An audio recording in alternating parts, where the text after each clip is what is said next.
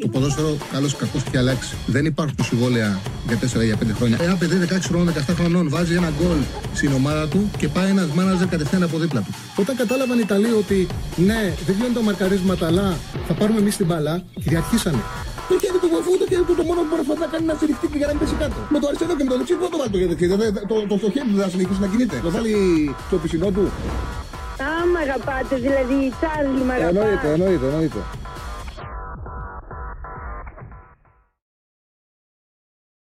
Σε ένα ακόμα Charlie Ball. Όπως ξεκινήσαμε επίσημα, το είχαμε κάνει και πριν τη διακοπή, το ξεκινήσαμε επίσημα με τα γραφικά μας, με πάρα πολύ ωραίες, έτσι, με πολύ ωραίες εικόνες, ε, με πολύ ωραία δουλειά, ε, μαζί με τον Στέφανο Συναδεινό, να μοιράζουμε τα βραβεία για, το, για κάθε αγωνιστική. Και να το κάνουμε μόνιμα κάθε Τρίτη. Την προηγούμενη εβδομάδα, επειδή περασμένη Δευτέρα ήταν σαν Κυριακή, τα κάναμε Τετάρτη. Ε, μόνιμα τα βραβεία θα τα δίνουμε, θα τα δίνουμε τις ε, Τρίτες. Οπότε θα ξεκινήσουμε με τα βραβεία της ε, αγωνιστικής. Να πούμε ότι ταυτοποιήθηκε και προσήχθη ο, ο παδός που πέταξε την κροτίδα, όσο δεν το κάνει ο παδό, προσήχθη και σίγουρα θα έχει και τις ανάλογες κυρώσεις που πρέπει να έχει, ώστε να μην τολμήσει κανένας να κάνει κάτι αντίστοιχο στο μέλλον. Και το ξαναλέω, το πάω από την πρώτη μέρα, αυτή ήταν η θέση μου. Αυτός είναι ο τρόπος να λυθούν αυτά τα προβλήματα. Καθένας να αναλαμβάνει τις ευθύνες του. OK, okay, οι ομάδες να τιμωρούνται, θα τιμωρούνται, αλλά από εκεί και πέρα, αν δεν υπάρχει προσωπική ευθύνη, δεν γίνεται ε, να αλλάξει τίποτα γιατί ο καθένας μπαγλαμάς θα κρύβεται πίσω από τον όχλο, πίσω από το πλήθος και την ανωνυμία του. Λοιπόν, ε, αν μπορείς μεγάλωσε μου λίγο το chat. Ε, Στέφανε, είμαστε μαζί με την P365. Μαζί με τον Στέφανο Συναδεινό. Κάντε like, κάντε subscribe ε, στην εκπομπή. Ξεκινάμε σιγά σιγά τα, να δίνουμε τα βραβεία. Είσαι έτοιμος; Με δεκάδα να ξεκινήσουμε. Να ξεκινήσουμε, ναι, να ξεκινήσουμε με δεκάδα. Και μετά, βέβαια, θα βάλουμε σιγά σιγά και τα poll ανάλογα με το τι έτσι ο κόσμος θα θέλει να συζητήσουμε περισσότερο. Περιμένω να ακούσω να δω και τις ενστάσεις. Να πέσει το βίντεο. Πάμε βίντεο για την καλύτερη δεκάδα, ναι.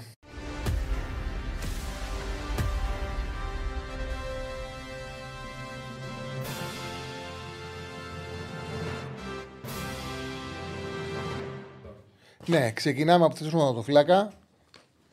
Πρωταγωνιστές σωματοφύλακες ήταν ο Αναγνωστόπουλος της Κηφισιάς, ο Τσιτώντας του Ατρωμίτου, που έκανε πολύ καλό παιχνίδι στο Βικελίδης, και ο Παδόπουλος του Αστέρα που κράτησε το 0 στην ε, σημαντική νίκη που έκανε ο, που έκανε ο Αστέρα στο Αγρίνιο.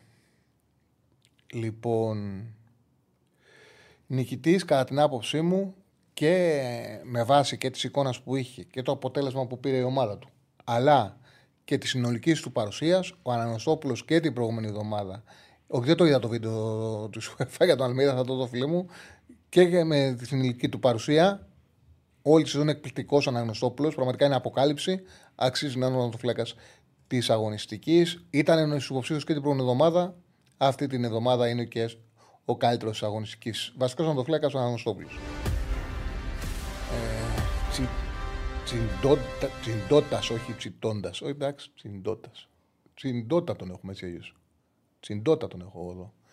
Τσιντότα. Λοιπόν, πάμε. Α, μπορεί να τον είπα τσιτόντα; Οκ, okay, εντάξει, μην είναι. Όχι, τον έχω βάλει εγώ λάθος. Α, τον έχεις βάλει λάθος. Αλλά σα... βάλει Εντάξει, δεν πειράζει, δεν πειράζει. Στα χαρτιά μου είναι τσιντότας.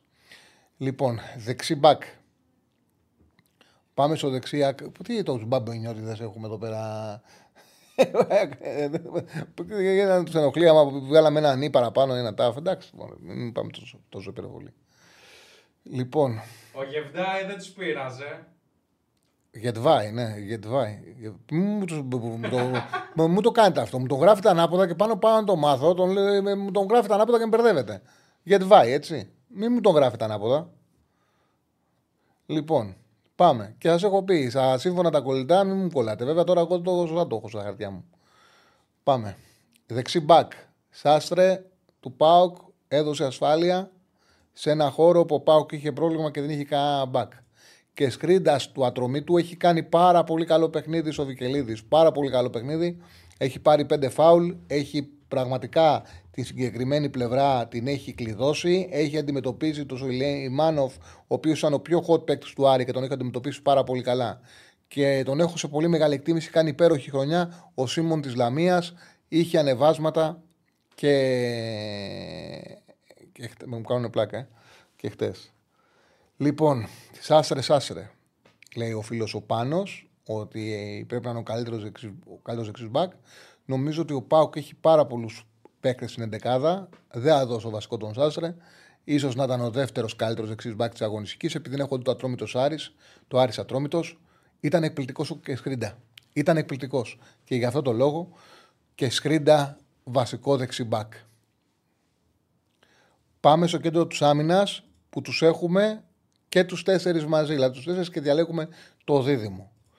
Λοιπόν, η τετράδα που θα διεκδικήσει θέση βασικού είναι ο Κετζόρα, είναι ο Βαφέας της Κυφυσιάς, Ουλιεράκη του Πάουκ και Ασεβέδο του Ατρωμίτου.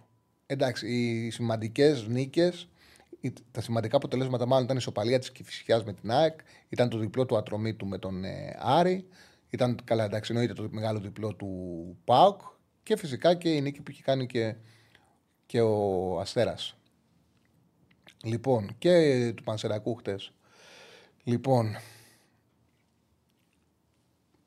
Κουλιεράκη Βαφέας είναι το αμυντικό δίδυμο. Το δίδυμο στο Βαφέας κόραρε. Εντάξει, μεγάλο γκολ, μεγάλος βαθμός. Ήταν και καλός στο κέντρο της άμυνας. Καλή χρονιά κάνει. Μπήκε να καλύψει απουσίες ποδοσφαιριστών ε, στο κέντρο της άμυνας και τα πήγε υπέροχα. Κουλιεράκη Βαφέας. Που αξίζει και του Βαφέα να μπει στην 11. Λοιπόν, ο ένας φίλος λέει: Η χθεσινή εκπομπή είναι η καλύτερη εκπομπή του Τσάρλι μέχρι τώρα. Ναι, είναι, λέει ο φίλος. Επειδή έκανα. Εντάξει, σήμερα με το Σέφανο έχουμε πει να διδάξουμε το τεχνητό offside. δεν έχουμε χώρο εδώ πέρα στο στούντιο. Στο άλλο στούντιο να δεις τι θα κάνουμε. Θα, θα πάρουμε και μπάλα. Θα πάρουμε και μπάλα στο άλλο στούντιο. Θα σου βάζα τώρα εδώ πέρα 10 κάμερες να έχεις βάρα από κάθε γωνία, αλλά. Λοιπόν. Πάμε σε του αριστερού μπακ. Μλαντένοβιτς που 'βαλε αυτό το εκπληκτικό γκολ. Εκπληκτικό γκολ. Ε, Ντεμπόκ του Ατρομήτου έκανε πολύ καλό παιχνίδι ο Ντεμπόκ. Είχε και την ασίστ στο πρώτο τέρμα που βάζει ο Ατρόμητος. Ωραίο παιχνίδι. Και φυσικά Μπάμπα του ΠΑΟΚ. Δεν νομίζω ότι χρειάζεται συζήτηση. Έχει κάνει ο Μπάμπα ένα σοκαριστικό παιχνίδι, συγκλονιστικό. Τα νούμερά του είναι απίστευτα.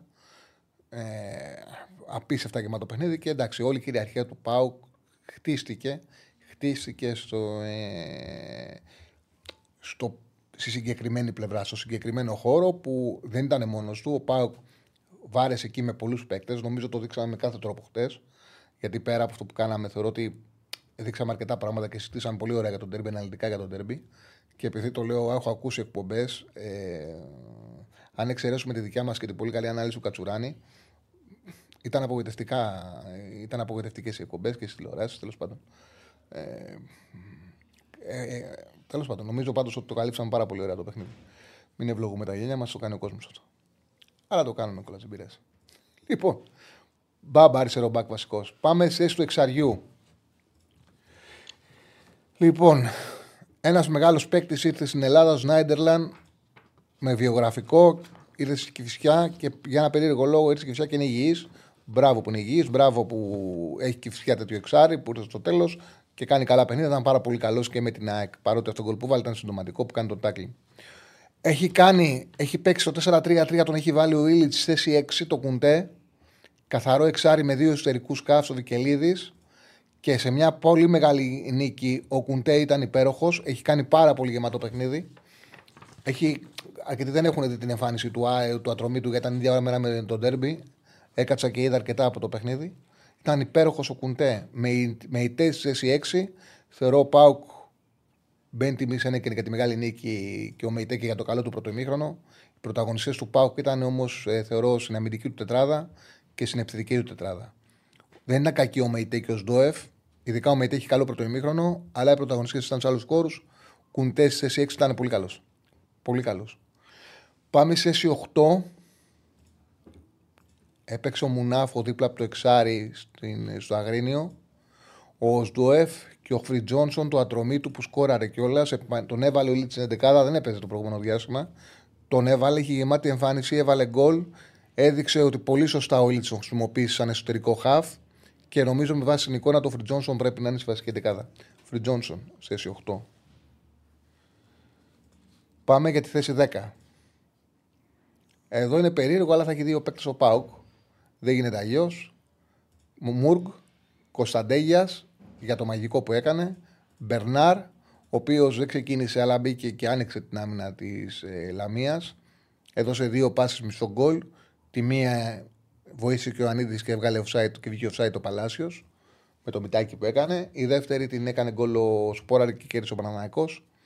Έπαιξε λίγο, έκανε πολλά. Κουσαντέγια μπήκε από τον πάγκο, έπαιξε λίγο, έκανε ένα κάτι μαγικό που πραγματικά δεν υπάρχει. Δεν υπάρχει αυτό που έκανε. Ο Μούργκ όμως ξεκίνησε από την αρχή. Ο Μούργκ είναι μία από τις αιτίες που ο Πάουκ ε, κυριάρχησε του Ολυμπιακού. Έδωσε λύση σε δύο χώρους. Έγινε τρίτος στον. Ε, έγινε ταυτόχρονα. Κατάφερε ο Μούργκ να είναι τρίτος στον άξονα. Να ενισχύσει το ΜΕΙΤΕ και τον Οσδόεφ και να μην τους αφήσει απομονωμένους να βοηθήσει τον Τόμας στην επίθεση και ταυτόχρονα να χτυπά συνέχεια αριστερά. Συνέχεια αριστερά να χτυπά ο Μουρκ. Είχε ένα πολύ σύνδετο ρόλο που τα πήγε και τα πήγε υπέροχα. Μουρκ στα αριστερά. Λοιπόν, πάμε σε του αριστερού εξτρέμ. Τάισον, Αγκιμπού Καμαρά και Τσιλούλης της Λαμίας που για ακόμα ένα παιχνίδι ήταν πάρα πολύ καλός. Λοιπόν, ο Αγκιμπού πέτυχε ένα πάρα πολύ ωραίο γκολ. Το τρίτο έξυπνο είχε την εξωτερική γωνία. Πήγε να του καλύψει ο αντίπαλος, ο αμυντικός στην εξωτερική γωνία και σούταρε πονηρά στην ε, γωνία που φύλαγε χαμηλά. Ο τομαφυλάκα του Άρη και ο Κουέστα και έκανε το 1-3. Πολύ καλό παιχνίδι. Πάρα πολύ καλό παιχνίδι στο 4-3-3 παίζοντας αριστερά. Γεμάτο παιχνίδι. Μου άρεσε πάρα πολύ. Ο Τάισον ήταν πολύ καλύτερος από τον Ντεσπότοφ στον Παπαρίνα δημιούργησε το, έκανε το overlap για το πρώτο γκολ μαζί με τον ε, Μπάμπα που κάνει τη σέντρα και ήταν πολύ συμμετοχικός. Ο Τσιλούλης, μόνιμο δραστήριο, με πολλά τρεξίματα, ταλαιπώρησε πάρα πολύ, μα πάρα πολύ την άμυνα του Παναθηναϊκού. Θεωρώ ότι ο Ακίμπου Καμαρά ήταν από όλους πιο σημαντικός στη μεγάλη νίκη που κάνει ο Ατρόμητος με τον Τσοβικελίδη. Πάμε σε στου δεξί εξτρέμ. Με τον Ρομπάικ να είναι σταθερή αξία για τον Ατρόμητο. Την προηγούμενη εβδομάδα ήταν, πήρε αυτή τη θέση. Είχε βάλει δύο γκολ. Ήταν εκπληκτικός και ο Βικελίδη. Ο Καλτσάς κάνει καλά παιχνίδια. Δεν είχε βάλει κάποιο γκολ μέχρι τώρα. Δεν ήταν σε τελειώματα. Δεν είχε σκοράρει. Τώρα έγινε κάτι περίεργο. Έκανε ένα φάουλ. Χτύπησε σε, σε ένα συμπαίκτη του. Μπήκε στα δίχτυα. Χρυσό γκολ. Ουσιαστικά το δικό του πόδι ήταν που δημιούργησε τη φάση. Αλλά επειδή η μπαλά άλλαξε πορεία με το χτύπημα στο Μαριτέγιο, χρεώθηκε στο Μαριτέγιο. Με διαφορά ο καλύτερος δεξί εξτρέμ ήταν ο Ζήφκοβιτς, δεν χωρά συζήτηση. Και πάμε στη κορφή της επίθεσης. Ο Σπόραρ μπήκε, ήταν ο καλύτερος striker σε μια αγωνιστική την προηγούμενη που δεν είχε πολλά πράγματα στο Σεντερφόρ, αλλά είχε βάλει ένα υπέροχο γκολ και βγήκε καλύτερος striker. Είναι σε φόρμα τουλάχιστον στο εκτελεστικό κομμάτι και είναι στην τριάδα και αυτή την αγωνιστική. Έβαλε μεγάλο γκολ στι καθυστερήσει. Ο Βαλένσια έπαιξε βασικός, ο Ήλτσε άλλαξε πάρα πολλά, πάρα πολλά στον Ατρόμητο και ήταν μέσα σε όλες τις φάσεις, πολύ κινητικός. Έβαλε το πέναλι, ταλαιπώρησε πάρα πολύ την άμυνα του Άρη, έδειξε πολύ καλά στοιχεία ο Βαλένσια το δρομή του. Ο Τόμας τα έκανε όλα, ήταν παντού. Ταλαιπώρησε απίστευτα την άμυνα, της, ε, την άμυνα του Ολυμπιακού. Χτύπησε στο χώρο, χτύπησε την αντεπίθεση, κινήθηκε ανάμεσα στα στόπερ, έβγαινε αριστερά, χωρίς κουβέντα, χωρίς συζήτηση. Ο Τόμας ήταν ο καλύτερος ε, ε, φορ της αγωνιστικής. Οπότε έχει με η εντεκάδα, η εντεκάδα έχει τον Αναγνωστόπουλο από την δύο κυφισιά, έτσι δεν είναι, δύο κυφισιά. Έχει πολύ ατρόμητο και σωστά έχει πολύ ατρόμητο. Έχει και Σκρίντα έναν, έχει τον Εκουντέ δύο, Φριτζόνσον τρεις και Αγκυπού τέσσερις και έχει από Πάοκ και έχει έναν ε, μπάμπα, δύο κουλεράκι, τρεις μουρκ, τέσσερις Πέντε πάοκ. Σωστό είναι. Σωστή είναι η δεκάδα. Έτσι έπρεπε να ήταν. Δεν μπορούσε να μην έχει κοντά στους μισούς πάοκ. Είχε έναν λιγότερο. Να μην έχει πολύ ατρόμητο και να μην έχει καθόλου κυφσιά. Λοιπόν, πάμε να δείξουμε δεκάδα. Αναγνωστόπουλος και σκρίντα δεξιά. Μπάμπα αριστερά. Βαφέας κουλεράκη.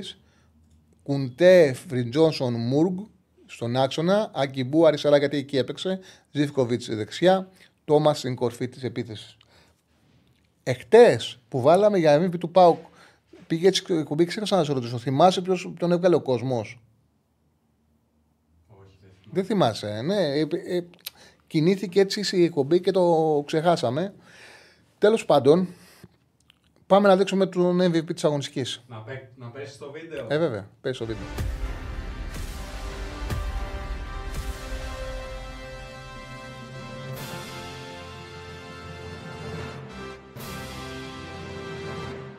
Λοιπόν, υποψήφι Μπάμπα, Μουργκ, Τόμας. Και οι τρεις αξίζουν, γράφουν πολύ Τόμας, και οι τρεις αξίζουν να κερδίσουν για πολλούς λόγους. Ο Μπάμπα είχε την ε, απόλυτη Μπαμπά είχε την απόλυτη κυριαρχία. Την απόλυτη κυριαρχία στην πλευρά. Έχει γράψει νούμερα τα οποία πραγματικά ήταν σοκαριστικά. Ο Μούρκ έχει κάνει το απόλυτο παιχνίδι. Το απόλυτο παιχνίδι. Τακτικά. Τρίτος σκαφ, δεύτερος επιθετικός. Στα αριστερά συμμετείχε. Ο Τόμας έχει διαλύσει, κάνει σμπαράγια, σμπαράγια την άμυνα. Ε, την άμυνα του Ολυμπιακού. Ε, πάντα μου αρέσει, πάντα μου αρέσει να, όχι να με κάνουν ε, παίκτες να πέφτω έξω, αλλά να έχω αφισβητήσει, να έχω κριτικάρει κάποιον και να δείχνει πάρα πολύ καλό πρόσωπο. Το λατρεύω αυτό. Ε, τον Μπάμπα ε, δεν τον έχω κριτικάρει για τα προσόντα του. Ίσα ίσα που λέω ότι έχω απαιτήσει από αυτόν γιατί έχει απίστευτο διασκελισμό. Του είναι πάρα πολύ εύκολο να καλύψει αποστάσεις. Τον βλέπεις και λες είναι μια μπακάρα και δεν σου δει, τουλάχιστον ε, δεν παρουσιάζει στο γήπεδο την εικόνα που θα έπρεπε με τα προσόντα του να κάνει τη διαφορά στο ελληνικό πρωτάθλημα. Ε, την Κυριακή πραγματικά την έκανε τη διαφορά. Πραγματικά την έκανε τη διαφορά και γι' αυτό το λόγο ε, γι' αυτό το λόγο με μεγάλη διαφορά ο Μπάμπα, όχι μεγάλη διαφορά, γι' αυτό το λόγο μάλλον με μεγάλη διαφορά η εικόνα του σε σχέση με αυτά που έδειχνε το προηγούμενο διάστημα έχει τεράστια διαφορά. Ήταν εκπληκτικός ο Μπάμπα. Γι' αυτό το λόγο με πολύ μικρή διαφορά στην δική μου κρίση θα ψηφίσω τον Μπάμπα.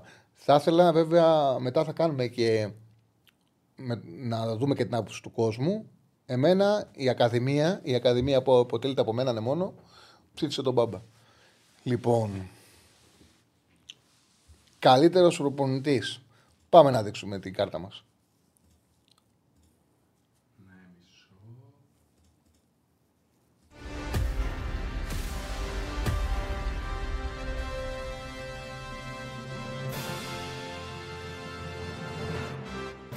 Ωραία εικαστικά. Καλύτερο προπονητής. Ήλιτ ανέλαβε τον Ατρόμητο και έκανε δύο συνεχόμενες νίκες. Η πρώτη νίκη το είχα πει και την προηγούμενη εβδομάδα και γι' αυτό το λόγο δεν πλησίασε ούτε στους υποψήφιους. Κέρδισε. Σημαντικό ήταν που πήρε 3-2 το παιχνίδι του Πανετολικό. Η ομάδα του όμως έδειξε τις ίδιες παρόμοιες αδυναμίες. Ε, δεχόταν πάρα πολλές φάσεις και ουσιαστικά το παιχνίδι γύρισε από την εκπληκτική εικόνα που είχε ο. Πώς λέγονταν, ε, ο δεξί του εξτρέμ, ελά, κολλησά, ο, ο Ρομπάιχ. Ήταν εκπληκτικός, έβαλε δύο γκολ, γύρισε το παιχνίδι και έβαλε και ένα γκολ. Σοφαρίστηκε παρόλα αυτά και έβαλε ένα γκολ στο 96 που το κοιτάγανε 15 λεπτά να δουν αν μετράει ή όχι. Και. Πόσο λένε, τέλος πάντων κέρδισε. Στο Βικελίδη είναι δικό του όλο. Όλο δικό του. Άλλαξε τακτική, άλλαξε φιλοσοφία. Έφερε παίκτες που δεν έπαιζαν ποτέ με την προηγούμενη τεχνική ηγεσία. Με ένα σφιχτό 4-3-3. Ε, Φριτ Τζόνσον μέσα στο γήπεδο, Κουντές στη θέση 6, Αγκιμπού αριστερά, Βαλέντσια στην κορφή της επίθεσης. Δηλαδή άλλαξε τόσα πράγματα μέσα σε μια εβδομάδα και παρουσίασε μια, έναν άλλον ατρόμητο. Ένα πολύ σκληρό ατρόμητο, αποτελεσματικό ατρόμητο, άμεσο. Ε, είχε σε κάποιες φάσεις και τύχη, ασφαλώς, χρειάζεται και τύχη, αλλά πήρε ένα σπουδαίο αποτέλεσμα και με ένα τρία. Ε, δεν γίνεται να μην είναι στους υποψήφιους. Ο Αναστασίου έχει, είναι προπονητής κυφσιά. Όταν ξεκίνησε την πρώτη αγωνιστική, θυμάμαι, έχασα τον Πας και όλοι λέγανε ότι είναι το πρώτο φαβορή. Τότε έλεγα ότι έχω μια αρχή ότι ο καλός προπονητής δεν ρίχνει ομάδες και ο Αναστασίου είναι πολύ καλός προπονητής για να πέσει άκλα αυτή μια ομάδα στα χέρια του. είχε κάποιους παίκτες οι οποίοι μπορούν να κάνουν τη διαφορά στο ελληνικό πρωτάθλημα. Ε, στη συνέχεια έγιναν και κάποιες μεταγραφές που πραγματικά βάζουν και εμπειρία και ποιότητα στο ρωσίο της Κυφυσιά και φαίνεται ξεκάθαρο ότι η Κυφυσιά δεν θα πέσει φέτος, για κατά την άποψή μου. Πήρε ένα σπουδαίο αποτέλεσμα, είχε και ρέντα, έφταιγε και η φλιαρία της ΑΕΚ, αλλά είναι και σε μια, μια συνέχεια των όσων έχει πετύχει η Κυφυσιά. Δεν γίνεται να μείνει υποψήφιος. Και φυσικά ο Λουτσέσκου που τα άλλαξε όλα μέσα σε μια εβδομάδα. Έκανε τρει-τέσσερι αλλαγές στην αμυντική του τετράδα, τρει-τέσσερι αλλαγές στην, αμυντική του, στην επιθετική του τετράδα.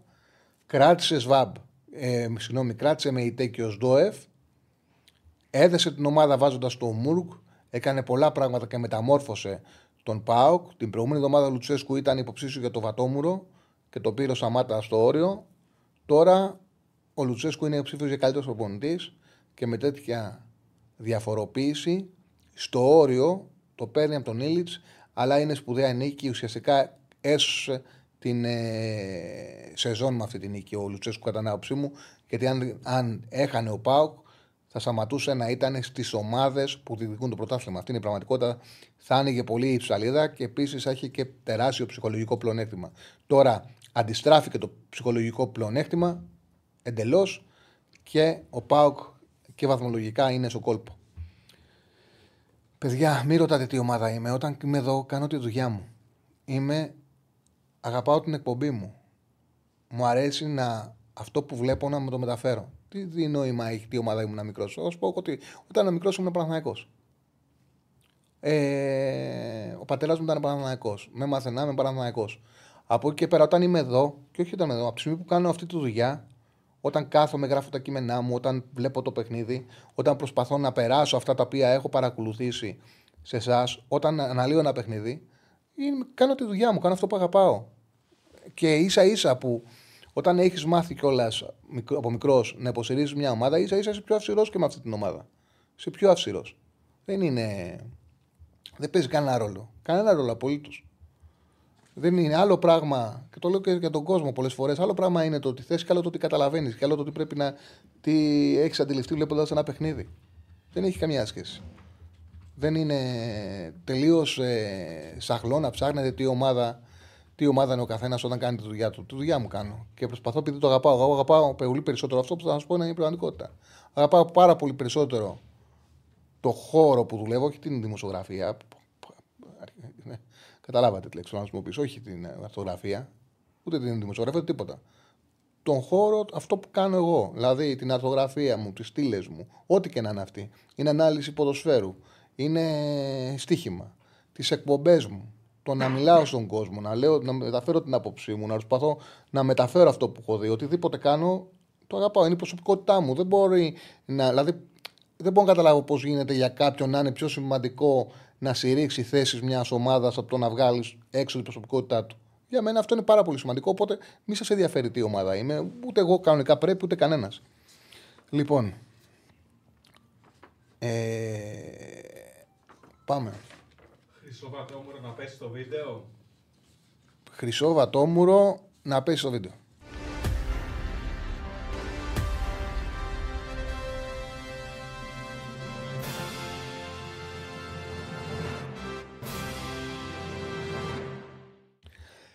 Ένας φίλος που λέει Χρυσό Βατόμουρο για τότε να Τσέλσι μετά Τσάρλι. Ε, ρε παιδιά, γιατί για τότε να. Ε, η κακό μοίρα η τότε να ε, πιο άτυχη πεθαίνεις. Δεν υπάρχει αυτό που του συνέβη χθες. Ένα παιχνίδι που, που έκανε το 2-0 να το καθαρίσει και να, κλειδώ, και να το κλειδώσει κιόλας και να πληρωθούμε. Ακυρώθηκε για ένα εκατοστό. Μετά γίνανε μαγικά πράγματα να γίνει πέναλτι αποβολή σε αυτό το site που πάει ο Ρομέρο να κλωτσίσει την μπάλα και όπως κλωτσάει την μπάλα, ε, ανοίγει το πόδι του και χτυπάει έτσι το, το, το πόδι του ποδοσφαιριστή της Έλση. Και λένε κόκκινη κάρτα. Γιατί επειδή όπως κλώτσε την μπάλα, το πόδι του και κλωτσάει την μπάλα και το τεντώνει, βρίσκει το καλάμι. Αυτό είναι, αυτό είναι κόκκινη φωτογραφία, δεν είναι κόκκινο ποδοσφαίρου. Δεν είναι κόκκινη ποδοσφαίρου αυτό που έκανε ο Ρομέρο. Συγγνώμη, είναι κόκκινη φωτογραφία.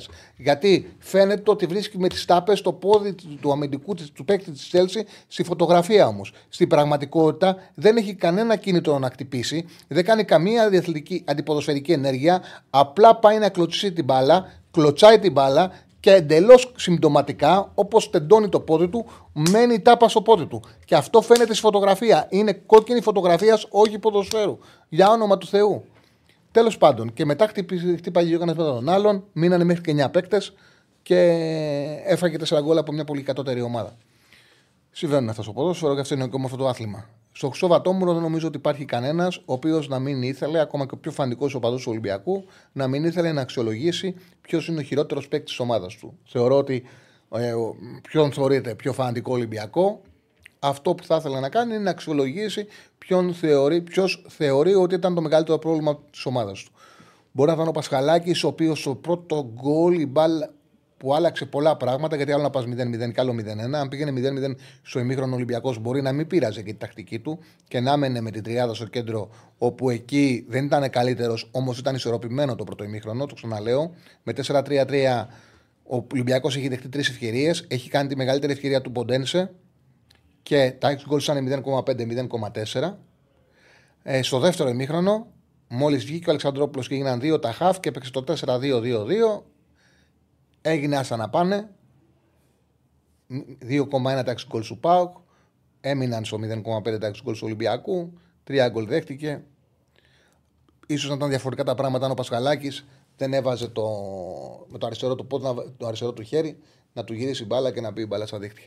Έχει ευθύνη ο Πασχαλάκης ο γκολ μεγάλη. Είναι υποψήφιος. Μαντί Καμαρά, το χειρότερο του παιχνίδι, σίγουρα φέτος, ίσως σε μεγάλο παιχνίδι, ε, σε μεγάλο σε ντέρμπι στον Ολυμπιακό. Γιατί ακόμα και όταν δεν ήταν καλά την τελευταία χρόνια του Μάρτινς, ο Μαντί Καμαράς στα ντέρμπι δεν ήταν τόσο κακός. Ήταν εκτός μάτς. Το ξαναλέω, βάσει εικόνας, ένα από τα λάθη που έκανε ο Μαρτίνεθ, βάσει εικόνας στο πρώτο ημίχρονο, βγαίνει ο Μαντί Καμαρά και ο Αλεξανδρόπουλος. Βέβαια, εκεί θεώρησε ο προπονητής ότι από τη στιγμή που θέλει να βγάλει ένα χαφ, έπρεπε να βάλει αυτόν τον οποίο χρησιμοποίησε για να το κάνει 4-3-3. Και κράτησε ο Μαντί Καμαρά, ο οποίος ήταν ήταν φάντασμα. Ήταν όπως το Σντόεφ στο παιχνίδι με την ΑΕΚ. Όμως το Μαντί Καμαρά δεν έχουμε συνηθίσει έτσι. Είναι ίδιος χώρος, ίδια ανυπαρξία, ίδιο κενό. Λοιπόν. Ροντινέι στα Ροντινέι όλα έγιναν στο χώρο του. Όλα έγιναν στο χώρο του. Όλα έγιναν, όλα έγιναν στα δεξιά. Όλες τις φάσεις έχει φάει ο Ολυμπιακός εκεί. Όλος ο Πάουκ έχει στοχεύσει εκεί. Στόχευσε για δύο λόγους. Στόχευσε και για να τον κρατήσει χαμηλά, να μην του επιτρέψει να αξιοποιήσει τα ανεβάσματά του. Στόχευσε και γιατί ε, εκεί θεωρούσε ότι θα βρει πετρέλαιο, όπως και βρήκε πετρέλαιο, και έπαιξε ανάμεσα στον Τινέη και στον Παρόζο. Το έδειξε και χτε, είναι ξεκάθαρο και τα τέσσερα γκολ Ολυμπιακός τα έχει φάει ανάμεσα στον Ροντινέη και στον Παρόζο και στα τέσσερα γκολ ο Πάουκ έχει χτυπήσει χαμηλά στον Πορόζο. Πορόζο, όχι Παρόζο, Πορόζο. Και στα τέσσερα γκολ έχει χτυπήσει χαμηλά στον Πορόζο. Χωρίς, για μένα είναι και Πασκαλάκη και Μαντί Καμαρά και Ροντινέη αξίζουν να είναι υποψήφοι. Το μεγαλύτερο πρόβλημα ήταν ο Πορόζο. Χρυσό βατόμουρο στον ε, Πορόζο. Λοιπόν, τα δώσαμε και τα βατόμουρα. Ε, και τα βραβεία μας και όλα. Και τα βραβεία τα δώσαμε, όλα τα δώσαμε. Τώρα, τι πόλ θέλετε να βάλουμε; Ε, νομίζω για χρυσό βατόμουρο. Για βατόμουρο, ωραία, πάμε, ωραίος. Εδώ θέλουν Μαρτίνεθ το τσάτ. Ε, ας βάλουμε αυτούς τους τέσσερις. Μαρτίνεθ, Μαρτίνεθ και ποιο να βγάλουμε, αφού και τέσσερις θα μπουν. Ροντινέι λένε. Ε, Ροντινέι ήταν όλα. Α βάλουμε τους τέσσερις. Α το Μαρτίνεθ. Το Μαρτίνεθ είναι ξεχωριστή κατηγορία. Πάμε σε αυτούς τους τέσσερις. Να, θέλω να δω αν ε, συμφωνεί ο κόσμος με τον Πορόζο. Βλέπουμε. Σιγά σιγά θα ξεκινήσουμε να συζητάμε και τα παιδιά της Πέμπτης.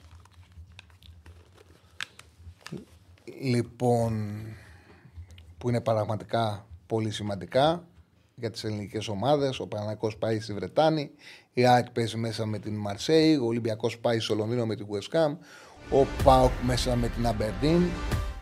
Εγώ είμαι αισιόδοξο. Θεωρώ θα πάμε για άλλη μια φορά. Θα πάει καλά το ελληνικό ποδόσφαιρο. Θα πάρουμε βαθμούς. Γνώμη για η τακτική του Ποστέκλου με γραμμή άμυνα στο κέντρο και ο Σάιτ ε, με 9 παίκτες. Είχε πάρα πολύ ρίσκο. Νομίζω ότι με αυτόν τον τρόπο ήθελε και να πιέσει ψηλά και να οδηγήσει Ελλάδα στο Chelsea. Αν είχε καλύτερη ομάδα, γιατί ήταν, είναι πολύ αντουλευτή ομάδα της Chelsea και αυτό φάνηκε ακόμα και όταν έμεινε με 9 παίκτες Tottenham, ίσως αν είχε καλύτερη ομάδα δεν να μην το έκανε. σω αν είχε καλύτερη ομάδα να μην το έκανε. Έβλεπε τη τσαπατσουγιά, τη δημιουργία της της Chelsea και το έκανε. Και παραλίγο να του βγει γιατί έχει φάση να ισοφαρίζει. Σοφάρισε. Αλλά ήταν λίγο offside τον Ντάιρ. Δηλαδή η γκίνια της Tottenham με ήταν εκπληκτική αυτό που έπαθε χτε τότε, να μην ήταν ρε παιδί μου, επειδή της πήγαν όλα καλά, λες και την ε, μουτζώσανε, λες και την. Ε, ε, έφαγε μάτι.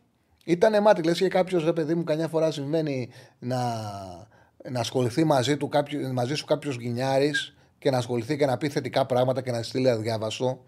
Δηλαδή αυτό που έπαθε χθες τότε να μην ήταν τρομερό. Της ήρθανε όλα ανάποδα, όλα. Τέτοια γκίνια δεν υπάρχει. Τέλος πάντων, μια χαρά ξεκίνημα έχει κάνει τότε να ε, από εκεί και πέρα το καλό για αυτήν είναι ότι δεν έχει Ευρώπη. Θα συνέλθει ένα παιχνίδι τη εβδομάδα. Όταν είπα ανέβασαν τα παιδιά, όταν έδωσα ποσοστά για τον ποιον θεωρώ ότι θα πάρει το πρωτάθλημα. Να πούμε καταρχάς ότι οι γραμμές έχουμε, έχουμε ανοίξει, έτσι. Ναι, έχουμε ήδη μία. Ωραία. Να το πω αυτό και μετά θα πάμε τι γραμμές. Λοιπόν, ε, είχα πει ποσοστά σε μια εκπομπή για το ποια ομάδα σου πρέπει θεωρώ θα πάρει το πρωτάθλημα.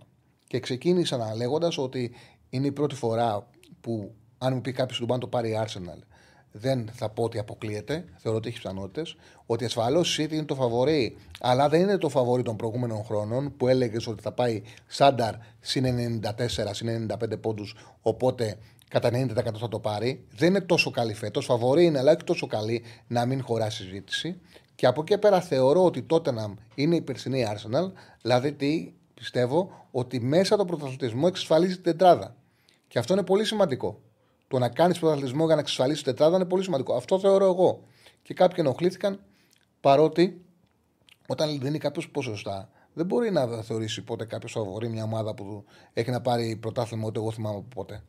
Φαβορεί, δίνει. Το φαβορεί δεν σημαίνει ότι παληθεύεται. Δηλαδή, θυμάμαι κάποια στιγμή έχω γράψει σε ένα κείμενό μου ότι είναι φαβορή Βραζιλία και αποκλείεται η Βραζιλία και μου λέγανε και μου στέλνανε από κάτω τι έχεις να πεις τώρα που έχεις πει φαβορή Βραζιλία; Μα το, το, το, ότι λες, το ότι γράφεις μια ομάδα ότι είναι φαβορή δεν σημαίνει ότι θεωρείς 100% θα το πάρει. Ούτε μπορεί να, θεωρείς, να λες ότι είναι φαβορή, αλλά να πιστεύεις κιόλας ότι δεν θα το πάρει. Το φαβορή είναι κάτι εξωκρατικό. Είναι η ομάδα που συγκεντρώνει τις περισσότερες πιθανότητες να το πάρει βάσει προϊστορίας, βάσει ρόστερ, βάσει ονόματος, βάσει μεγέθου. Είναι κάτι το οποίο οι εταιρείες, για παράδειγμα, δίνουν καλύτερες τιμές. Σε αυτό είναι φαβορή η City για το πρωτάθλημα. Με 40% είχα δώσει, 30% η Arsenal και από εκεί πέρα έχουν από 15 η Liverpool με τότε να είχα, είχα πει και κάποιοι φίλοι όταν να μην κάνουν ενοχληθεί. Ε, δεν, δεν μπορεί τότε να που δεν έχει πάρει πρωτάθλημα ούτε, και τίτλο ούτε εγώ θυμάμαι πότε να είναι φαβορή. Έτσι δεν είναι.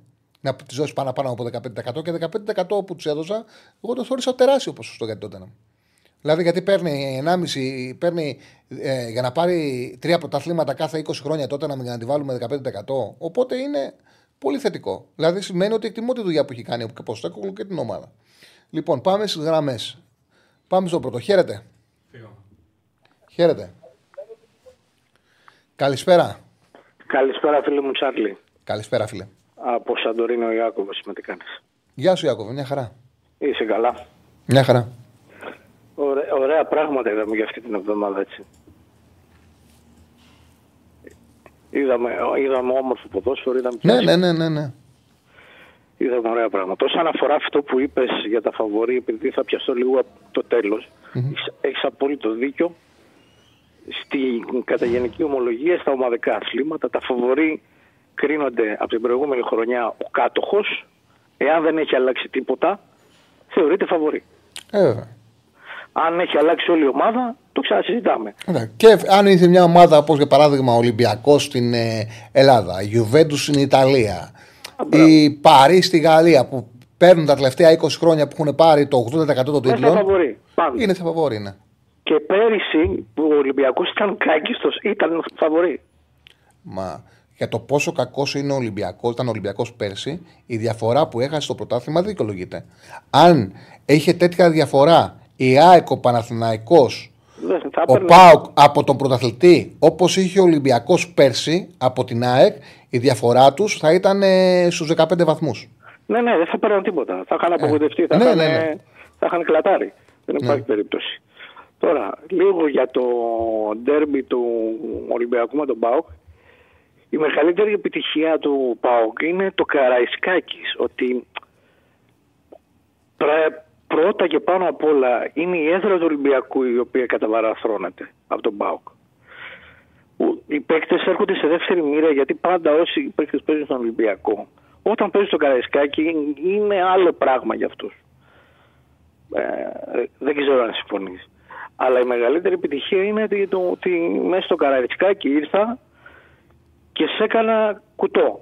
Τα τελευταία χρόνια ο ΠΑΟΚ τα παιχνίδια του Καρσκάκη έχει μάθει να τα διαχειρίζεται. Είναι μια αλλαγή η οποία έχει συμβεί.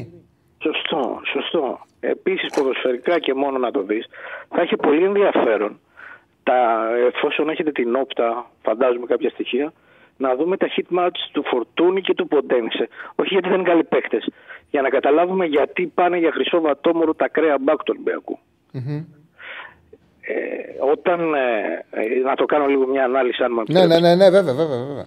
Όταν φορτώνει τον άξονά σου και με εξτρέμ, θεωρητικά εξτρέμ, ε, οι οποίοι μέχρι το μισό του γηπέδου έχουν μάθει να κλείνουν προς το κέντρο και από τα τρία τέταρτα και μετά ανοίγουν και εφόσον έχουν την μπάλα, τότε όποιος σου απλώσει το παιχνίδι, στο δώσει πλάτος, όποιος αντίπαλος δώσει πλάτος, θα σου, θα σου κάνει τα μπακ να φαίνονται αδύναμα.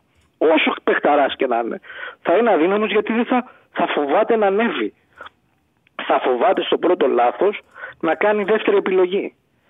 Άρα όταν έχεις τρεις παίκτες στο κέντρο οι οποίοι είναι αξονάτοι, αν θέλεις, και έχεις και δύο χαβ δεκάρια τα οποία ξεκινάνε από τον άξονα και ανοίγουν, τότε έρχεται ο Λουτσέσκου και σου λέει, ξέρεις κάτι, εγώ είτε δεξιά είτε αριστερά, εκεί θα πάω την μπάλα μόνιμα. Κάποια στιγμή, ένας από τους δύο ακραίους θα μου την κάνει την κέλα. Ακριβώς όπως το λες. Και νομίζω ότι αυτή η ανάλυση που κάνεις είναι και το ζουμί όλου του παιχνιδιού. Και είναι κάτι το οποίο ο Μαρτίνες θα πρέπει να το σκεφτεί πάρα πολύ καλά. Γιατί Ναι. έχει, πρόσεξε, έχει ένα υλικό κατά την άποψή μου. Ένα υλικό για 4-2-3-1. Όταν ξεκίνησε τη σεζόν, ακούω λίγο σιγανά τη φωνή μου. Δεν είναι τόσο ενοχλητικό γιατί είναι σιγανά, αλλά αν μπορείς να το κόψει. Στο YouTube του φίλου. Δεν το έχω Α, κάνει το, εγώ. το- δεν είναι το YouTube σου; Μήπως Όχι, έχει ανοιχτό το YouTube; Εγώ σε έχω mute. OK. Θα το καταλάβω μετά. Θα το καταλάβουμε στον επόμενο, λέει. Δεν είναι ευθύνη εσύ ή όχι. λοιπόν, αυτό, OK, OK. αυτό, που, αυτό που έλεγα ήταν το εξής. Ότι έχει ένα ρόστερ το οποίο το βλέπεις και λες επιθετικά είναι για 4-2-3-1. Δηλαδή να έχεις ρε παιδί μου το Φορτούνη δεκάρι και στα άκρα να αποφασίζεις αν θα πάεις με Σολμπάκεν, Ποντένσε, Μασούρα, Μπιέλ. Ποιο θα είναι το δίδυμο. Σίγουρα ο Ποντένσε και ποιον άλλον θα βάλεις από τους τρεις και στο rotation να, το αλλα... να τους αλλάζεις. Ακόμα και να κάνεις κάποια παιχνίδια τον Σκάρπα δεκάρι ή ακόμα και να φέρεις τον, ε, και τον Ποντένσε που να το φέρεις δεκάρι με την ποιότητα που έχει αποκτήσει πλέον Μα και παίζει τον τρόπο που έχει δεκάρι, μάθει να παίζει παίζει σαν το δεκάρι. ποδόσφαιρο. Ε, έχει επιλέξει να πάει σε ένα 4-2-2-2 που δεν το ξεκίνησε, του βγήκε στην πορεία. Του ήρθαν αποτελέσματα με εύκολους. Τώρα όμως τα δύσκολα φαίνεται αυτό που ανέφερες εσύ και το αναλύσαμε και χτες. Φάνηκε ξεκάθαρα στο παιχνίδι. Μόνο τα highlight να δεις. Φαίνεται ότι δεν υπάρχουν καμιά βοήθεια στο Ροντινέη και τον χτυπάγανε συνέχεια. Και έγινε και με τον Παναθηναϊκό. Οπότε πρέπει να το σκεφτεί. Πρέπει να το σκεφτεί πάρα πολύ. Βασικές αρχές νομίζω σε μια Φίλε. μεγάλη ομάδα είναι αλληλοκαλύψεις. Όταν γυμνώνεις τα άκρα σου και Ε, σου τον κάνουν ακούω πάρα πολύ τέσσερα σιγά τώρα τον, αριθμίες. ε, το φιλό. Τώρα. Sorry. Συγγνώμη, απλά δεν σ' άκουγα. Συνε- ε, δεν έχω ακουστεί, τι έχεις πει. Σε έχασα. Ω- Ωραία, βασική λέω προπόθεση σε μια ομάδα επίπεδου Super League ή αν θέλεις επαγγελματική ομάδα είναι οι αλληλοκαλύψεις. Έχεις του Ποντένσε το hit map. Έρχεται εκεί. Ωραία, ωραία. Κοίτα εδώ, Κοίτας. κοίτα εδώ ακριβώς Ναι, ναι. αυτό που σου λέω. Δεν υπάρχει, ε, πώς το λένε, ε, ε, οχ, πώς, ε, sustainability σε μία πλευρά. Είναι all around. Είναι ένα χαοτικό hit map. Ναι, δεν είναι, καθα... δεν Όχι, είναι, ναι, πουθενά. δεν είναι αριστερού εξτρέμ γιατί ο Ποντένσε χτε, ε, προχτές έπαιξε αριστερό εξτρέμ. Ναι, δεν, δεν είναι είναι αριστερό αριστερού εξτρέμ, εξτρέμ. Όχι. Και εδώ είναι και το φορτούνι το αντίστοιχο. Και δεν κοκκινίζει πουθενά, δηλαδή δεν έμεινε πουθενά ε, ε, προσιλωμένος ώστε, ώστε να καλύψει. Κοιτάξτε, οι καλύψεις στο Ροντινέη από τους δύο ακραίους, έτσι. Εδώ ο Μπράβο. Φορτούνη. Δεν υπάρχει κάλυψη στο Ροντινέη. Καμία. Μπράβο, καμία. Καμία. Δεν υπάρχει. Είναι μόνος του. Και θυμάμαι τον κύκλο που υπάρχει δεξιά, θυμάμαι και τη φάση. Είναι στο, ε, στον γκολ του Κωνσταντέ για το τέταρτο. Είναι η φορά που έχει κατέβει και ο Φορτούνης. Σωστά. Και, και τον τρυπάνε. Δεν υπάρχει. Είναι δεν υπάρχει. τελείως Εντάξει, είναι με ανάποδο, επαφές δηλαδή, έτσι. το Είναι κύπελο- επαφές μπάλας να βγεις, αλλά δεν υπάρχουν. Να, δεν, δεν, δεν, δεν υπήρξε εκεί. Εμένα, ας πούμε, με λίγα λόγια μου δείχνει ο Μαρτίνες είχε ένα πολύ ευνοϊκό πρόγραμμα έτσι μέχρι τώρα. Τρομερά ευνοϊκό, δηλαδή έκα- έκανε να παίξει εντός έδρας ε, δύο μήνες. Μα εδώ είχε βγει κάποιος, ένας φίλος ε, της ΑΕΚ από το εξωτερικό και προσπαθούσα να του εξηγήσω. Δεν είχε γίνει κάποιο σκάνδαλο. Απλά ο Ατρόμητος ε, μετέφερε, μετέφερε την έδρα γιατί είχαν. Ναι, δεν λέω, όχι, δεν λέω αυτό. Ναι, Δεν υπάρχει ναι σκάνδαλο. όχι. Δε, ε, ήταν, ήταν ρε παιδί μου τόσο ακραίο ευνοϊκό που θεωρούσαν ότι δεν μπορεί να είναι λογικό. Αλλά οκ. Και βλέποντας εγώ τον Ολυμπιακό όλα αυτά τα παιχνίδια, παρατηρούσα αυτό το πράγμα. Ότι κάποια στιγμή τα φτερά του, αν συνεχίζει να έχει Ποντένσε Φορτούνη με το ίδιο στήσιμο, θα έχει πρόβλημα. Και τώρα που δυσκολεύει η φάση, και γιατί και με τον Παναθηναϊκό, δεν είναι δεδομένο ότι θα το κέρδιζε το ματς. Έτσι. Ήταν πολύ καλύτερος ο Παναθηναϊκός ε, στο πρώτο ημίχρονο. Και του έδειξε ο Παναθηναϊκός, εγώ εκεί που προβληματίζομαι με τον προπονητή, του έδειξε ο Παναθηναϊκός το πρόβλημά του με, ε, α- με ανταγωνιστικές ομάδες. Του το έδειξε και παρόλα αυτά σου λέει έλα μωρέ, εντάξει, θα μπω μέσα και θα βάλω τέσσερα. Μπορεί να φάω τρία, αλλά θα βάλω τέσσερα. Δεν υπολόγιζε όμως ότι ο κύριος Λουτσέσκου, ο, σε εισαγωγικά πολλά έτσι, ο, ο κύριος Λουτσέσκου ανισόρροπος, σε εισαγωγικά, θα επιμείνει να κρατήσει τα δύο χαφ του. Γιατί είδαν όλοι ότι στην ΑΕΚ... Κα, ως Κανένας με δεν το- κανένας δεν το υπολόγιζε αυτό να ξέρεις. Μπράβο. Είδαν όλοι με, σε εμάς μέσα στη Φιλαδέλφια ότι ήταν ακούνητοι, αλλά δεν φταίγανε αυτοί που ήταν ακούνητοι. Τελικά, από ό,τι φάνηκε. Καλά, βαριά κορμιά είναι. Δεν ήταν. Ναι, εγώ νομίζω ότι, καταλαβαίνεις ότι- πώς το λέω. ναι, εγώ νομίζω ότι τους στήριξε πάρα πολύ καλά η ομάδα γενικά. Στηρίχθηκαν πολύ ναι, καλά. ναι, ναι, ναι, ναι, την άλλαξε. Αλλά το ότι τους στήριξε αυτούς τους δύο είναι αυτό που κρατάω εγώ από τον λουτσεσκο Θα του μπορούσε να τους είχε σεντράρει, γιατί όντως κάνανε ένα πολύ κακό παιχνίδι με στη Φιλαδέλφια. Εγώ θεωρώ ότι ο Λουτσέσκου είπε το εξής, ε, όπως τον καταλαβαίνω. Γιατί έχεις πολύ δίκιο, σε όλη τη Θεσσαλονίκη θεωρούσαν σβάπη τσιγκάρας και πριν άκουγα τα ρεπορτάζ, κάποιοι όπως εμάς ο Τσαρακαλέας έλεγαν τον ένα να τους δύο θα τους κρατήσει. Αλλά ότι θα σπάσει το δίδυμο θεωρούταν δεδομένο. Ο Λουτσέσκου νομίζω ότι είπε ότι φτιάξαμε τη μια ομάδα και θέλουμε να την αναβαθμίσουμε ποιότητα αλλάζοντας το δίδυμο μας στον άξονα. Δεν θα γυρίσω τόσο γρήγορα πίσω στο τσιγκάρα σβάπ. Σωστά. Αυτό είπε και, εσύ το- και τους στήριξε και άλλαξε την ομάδα και του βγήκε εκ του αποτελέσματος. Σωστά. Και φαίνεται όλη του αυτή η επιτυχία στο πετυχημένο του σκηνοθέτη το, τη λήψη στο τέλος του αγώνα. Φαίνεται πώς του βγαίνει όλη η ένταση και η ανακούφιση απλά καθήμενο σε ένα κάθισμα.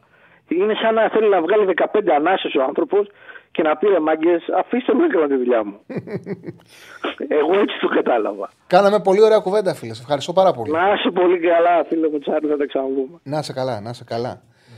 Λοιπόν, 2-10-22-05-444 το τηλεφωνικό μας κέντρο. Καλύτερα και βγαίνετε στον αέρα. Όποιο καλέσει θα βγει κατευθείαν. Βάλε μου το chat να δω τις συζητήσεις, να δω τι γράφει ο κόσμος. Εγώ το περίμενα αυτό που λες για Λουτσέσκου. Είναι πολύ εγωιστής για να παραδεχτεί ότι έφταιγαν οι επιλογές του για το μάτς με την ΑΕΚ. Όχι, ε, δεν μπορεί να πει κάποιος ότι δεν το παραδέχτηκε. Όταν ένας προπονητής σε κάνει, αλλάζει τα τρία τέταρτα της άμυνάς του και τα τρία τέταρτα της επίθεσή του, παραδέχεται ότι έχει κάνει λάθος. Το παραδέχτηκε ξεκάθαρα. Απλά από άποψη φιλοσοφίας και επειδή έγιναν. Είναι λίγο ακραίο. Ακόμα και να θεωρήσει ότι υπάρχει πρόβλημα. Έγιναν τρεις μεταγραφέ στον άξονα. Πλήρως έβαλαν, έβαλε και τη δίκηση να κάνει συμβόλαια. Ακόμα και να μην είναι δικές σου επιλογές, έχει συμφωνήσει. Όταν φέρνει, δηλαδή είναι, είναι χοντρό ο εσωτερικός μιας ομάδας. Φέρνεις μεταγραφές με ητέο, ντοεφ και τους πληρώνεις και φέρνεις και το Βραζιλιάνο. Το να πας κατευθείαν και να πεις βαπ ε, τσιγκάρας, φωνάζεις ότι εδώ έγινε, έγινε ποδοσφαιρικό έγκλημα. Οπότε σου λέει: Πήραμε μεταγραφές να βάλουμε ποιότητα στον άξονα, το στηρίζω. Το, και το στήριξες στην πράξη, αλλάζοντας την τριάδα στην άμυνά του, αλλάζοντας τρει-τέσσερι στην άμυνά του, τρει-τέσσερι στην επίθεσή του και βάζοντας τον Μουργκ σε ένα πολύ σύντομο ρόλο που παιδί ο Αυστριακός ανταποκρίθηκε και το ποδόσφαιρο. Είναι και αυτό το μαγικό που υπάρχει καμιά φορά. Ο Μούργκ. Τον ξέρουμε χρόνια, δεν είναι χτεσινός. Δεν έχει δώσει πολλά πράγματα στον ε, Πάουκ. Δεν θα μπορώ να θυμηθώ ένα άλλο τέτοιο παιχνίδι να κάνει τον κόμπο παίχτη. Δηλαδή, ο Μούργκ μου θύμισε κάτι παίκτες, ρε παιδί μου, στο μπάσκετ που παίζουν 1, 2, 3, 4, που λες που στο τέλος κάνουν 10 πόντους, 4 rebound, 5 assists, 4 κλεψίματα και τα έχει κάνει όλα. Και έχει, ε, και έχει πάρει και στο μαρκάρισμα 3-4 παίκτες. Ο Μούρκ τα έκανε όλα. Ήταν τρίτο χαφ. Ε, πρέσαρε μαζί με τον Τόμας ψηλά. Πήγαινε, ε, έχει όλες τις φάσεις αριστερά. Όλες οι φάσεις αριστερά, δηλαδή από τα 4 γκολ, έχει συμμετοχή στα, στα 3, έχει βγει αριστερά αυτός και έχει συμμετοχή. Έχει κάνει τα πάντα μέσα στο παιχνίδι δεν είναι. Δεν είμαστε συνηθιστικά παιχνίδια. Υπάρχουν και εκπλήξεις στο ποδόσφαιρο. Υπάρχουν και πράγματα τα οποία δεν μπορεί να τα περιμένεις όταν αξιολογείς ένα μάτς και τα οποία δημιουργούνται στα παιχνίδια και πάρα πολλές φορές παίρνουν και ψυχολογία οι παίκτες και ανεβάζουν την ε, απόδοσή τους. Υπάρχουν παίκτες οι οποίοι έχουν κάνει χρονιές πάνω και από την κλάση τους. Την σεζόν ο Μπλένταρ Κόλλα ήταν πολύ καλός παίκτης. Όμως θυμάμαι τη χρονιά του Κυράστα στον Παναθηναϊκό, την καλή χρονιά που χάνει ο Παναθηναϊκός σκανδαλωδός το πρωτάθλημα των Πιγκών, ε, του Ολυμπιακού των Πιγκών, ο Μπλέντερ Κόλλα έχει κάνει μια χρονιά στον Παναθηναϊκό. Λες και ήταν ρε παιδί μου ένα συνδυασμός αριστερού χαφ με δεκαριού ε, απίστευτης κλάσης. Δηλαδή λες και τον έχει πληρώσει ο Παναθηναϊκός ε, να έχει δώσει ένα δισεκατομμύριο για να τον πάρει. Έχει κάνει τεράστια χρονιά. Δεν ήταν αυτό το επίπεδο του που είχε κάνει εκείνη τη χρονιά. Εκείνη τη χρονιά του βγαίναν όλα. Ε, ο, ο Οικονομόπουλος, φλέκα ο παγιό της ΑΕΚ, έχει πάρει η ΑΕΚ ένα πρωτάθλημα που πρέπει να έχει παίξει ο Οικονομόπουλος, λες και ήταν κάτι ανάμεσα σε Γιασίν Μεντασάεφ. Έχει πιάσει 7 πενάλτι, έχει κρατήσει σε αριθμό ρεκόρ. Καλησπέρα σου φίλος τον Αντρέα. Έχει κρατήσει σε αριθμό ρεκόρ το 0. Έχει και τα γενέθλια του αδερφό του Γιάννη σήμερα, το χαιρόμαστε και αυτόν. Η ΑΕΚ πέρσι με Παναθηναϊκό το πήγαν μέχρι τέλους χωρίς Ευρώπη, θα είχαν διαλυθεί από το Δεκέμβρη. Ε, λέει ο φίλος ε, ο Θωμάς, η ΑΕΚ πέρσι Μανακό το πήγε μέχρι τέλου χωρίς Ευρώπη, θα είχαν διαλυθεί από τον Δεκέμβρη. Κοίταξε ένα σώμα. Έχει μια βάση η σκέψη σου ότι ναι, και το βλέπουμε ότι η Ευρώπη τη βαραίνει, τη κουράζει την ΑΕΚ. Αυτό είναι δεδομένο. Αυτό είναι δεδομένο. Παίζει με ένταση, παίζει με πίεση. Οπότε τα πολλά παιχνίδια Φαίνονται. Τους δημιουργούν θέμα. Όμως δεν είναι και η κατάσταση ούτε φέτος χαοτική. Δηλαδή η ΑΕΚ με Ευρώπη έπαιξε λεωφόρο και τον Παναναναϊκό τον πάτησε. Η ΑΕΚ με Ευρώπη έπαιξε με τον ΠΑΟΚ και τον ΠΑΟΚ τον πάτησε. Ναι, έχει κάποια προβλήματα γιατί δεν παίρνει γκολ από το φορ. Αυτό είναι το πρόβλημά της. Είναι ότι στα μεγάλα παιχνίδια δεν παίρνει γκολ από το φορ και δέχεται με ευκολία γκολ ακόμα και με κατώτερους. Και όταν δεν παίρνεις γκολ από φορ και δέχεσαι με ευκολία γκολ, κάνεις γκέλες. Ε, OK, okay. έχει χρόνο να το διορθώσει. Αν το είπα και χτες. Αν είχαμε πρωτάθλημα δύο γύρων, η ΑΕΚ το είχαν και το έλεγα με βεβαιότητα. Δεν υπήρχε περίπτωση πρωτάθλημα με δύο γύρων η ΑΕΚ να το πάρει φέτος. Ε, το γεγονός όμως ότι έχουμε playoff και βλέπουμε τουλάχιστον απέναντι στους Λουγκουδάνοβιτ και στο Λουτσέσκου ότι το ποδόσφαιρο του Αλμέιδα έχει προτεραιότητα, έχει πλεονέκτημα μέχρι τώρα. Με αυτά που βλέπουμε τώρα. Μπορεί την πορεία να έχουμε άλλα. Αλλά με αυτό που βλέπουμε τώρα το ποδόσφαιρο του Αλμέιδα απέναντι στο ποδόσφαιρο του Λουτσέσκου και στο ποδόσφαιρο του Κουβάνοβιτ έχουν πλεονέκτημα. Αυτό δεν μπορούμε να, μην το, να το αφήσουμε εκτός. Οπότε και η ΑΕΚ φέτος έχει τις πιθανότητέ της. Εκτός άμα βέβαια συνεχίσει αυτό που συμβαίνει και η διαφορά ανοίξει ακόμα περισσότερο. Γιατί το ξαναλέω, η ΑΕΚ, έχει χα... η ΑΕΚ είναι η μοναδική ομάδα. Η ΑΕΚ και ο ΠΑΟΚ είναι οι μοναδικές ομάδες που έχουν χάσει βαθμούς από τους τέσσερις που διεκδικούν το πρωτάθλημα με παιχνίδια που δεν είναι αναμεταξύ τους. Η ΑΕΚ έχει χάσει 7 βαθμούς. Ο Πάουκ έχει την ήττα στην Κρήτη. Ο Ολυμπιακός και ο Παναγό έχουν πάρει όλα. Οπότε οι 7 βαθμοί που έχει χάσει για αυτό το πρωτάθλημα η ΑΕΚ είναι πολύ. Αν συνεχιστεί αυτό, μπορεί να ανοίξει διαφορά. Λέει ο φίλος, θέλω να ρωτήσω, ανέβασε τον λίγο. Θέλω να ρωτήσω, λέει. Και καλέσε, παιδιά, να συζητήσουμε. Θέλω να σε ρωτήσω, ενώ ο Πάουκ βάζει 4 γκολ σε τέτοιο παιχνίδι, κάτι που παρατήρησα είναι ότι από την άμυνα στην επίθεση για ανάπτυξη ο Πάουκ μέχρι το 30 έχασε 16 φορές την κατοχή. Τι φταίει εδώ; Ε, θέλω να δω. Θέλω να σε ρωτήσω. Ενώ ο Πάουκ βάζει 4 γκολ σε δύο παιχνίδι, κάτι που παρατήρησα είναι ότι από την άμυνα στην επίθεση μεταφορά μπαλαταδηνοή, στην ανάπτυξη ο Πάουκ το έχ, Μέχρι το 30 έχασε 16 φορές η κατοχή. Τι φταίει εδώ, να σου πω την αλήθεια, εγώ δεν το έχω παρατηρήσει αυτό που λες. Ότι έχασε. Αλλά για να το λες, θα είναι έτσι. Από εκεί και πέρα, εντάξει, ο Πάουκ, ουσιαστικά ο θρίαμβος του Πάουκ έρχεται όταν βγάζει ένα χάφο ο Ολυμπιακός. Ο Ολυμπιακός όταν έπαιξε με τριάδα, το είπα και χτες. Και γι' αυτό το λόγο μου έκαναν εντύπωση κάποιες αναλύσεις που άκουσα, που ήταν εκτός τόπου και χρόνου πραγματικά. Άκουσα συζητήσεις να στέκονται στο ότι δεν κέρδισε στο έγκλημα που έκανε ο Μαρτίνο που παίξε 3-3. Άλλο τι λένε. Τι λένε. Δεν είδαν τι έγινε όταν, έκανε το, όταν βγήκε το σκάφ. Δεν είδαν τι έγινε. Εκεί έγινε παρέλαση. Όταν βγήκε το σκάφ ήταν και σκληρό το κέντρο του Ολυμπιακού. Και ο Ολυμπιακός δεν πέρασε τόσο πολύ ψηλά. Ο Ολυμπιακός δεν μπορούσε να πρεσάρει την μπάλα. Όταν έχει ποντένση και φορτούνη, δεν μπορεί να πρεσάρει την μπάλα. Προσπάθησε να κυριαρχήσει στο μεσαίο μπλοκ.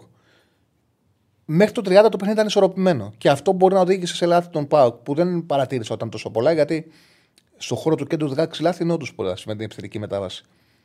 Ε, ίσως να, όχι ίσως, οφείλεται σε αυτό. Από, μετά το 0-1 το παιχνίδι άλλαξε και ειδικά μετά το ημίχρονο είχε εύκολη. Δηλαδή το κέντρο του Ολυμπιακού ήταν άδειο τελείως. Τελείως άδειο. Ε,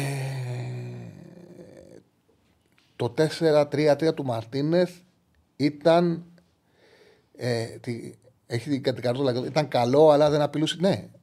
Ασφαλώ, κοιτάξτε τι συνέβη. Όταν έβλεπες ο Ολυμπιακός αυτό που έγινε την Κυριακή ήταν το εξής. Υποτιμήθηκε ο Πάο και δεν υποτιμήθηκε για κάποιον άλλο λόγο. Υποτιμήθηκε επειδή ήταν πολύ κακός με την ΑΕΚ.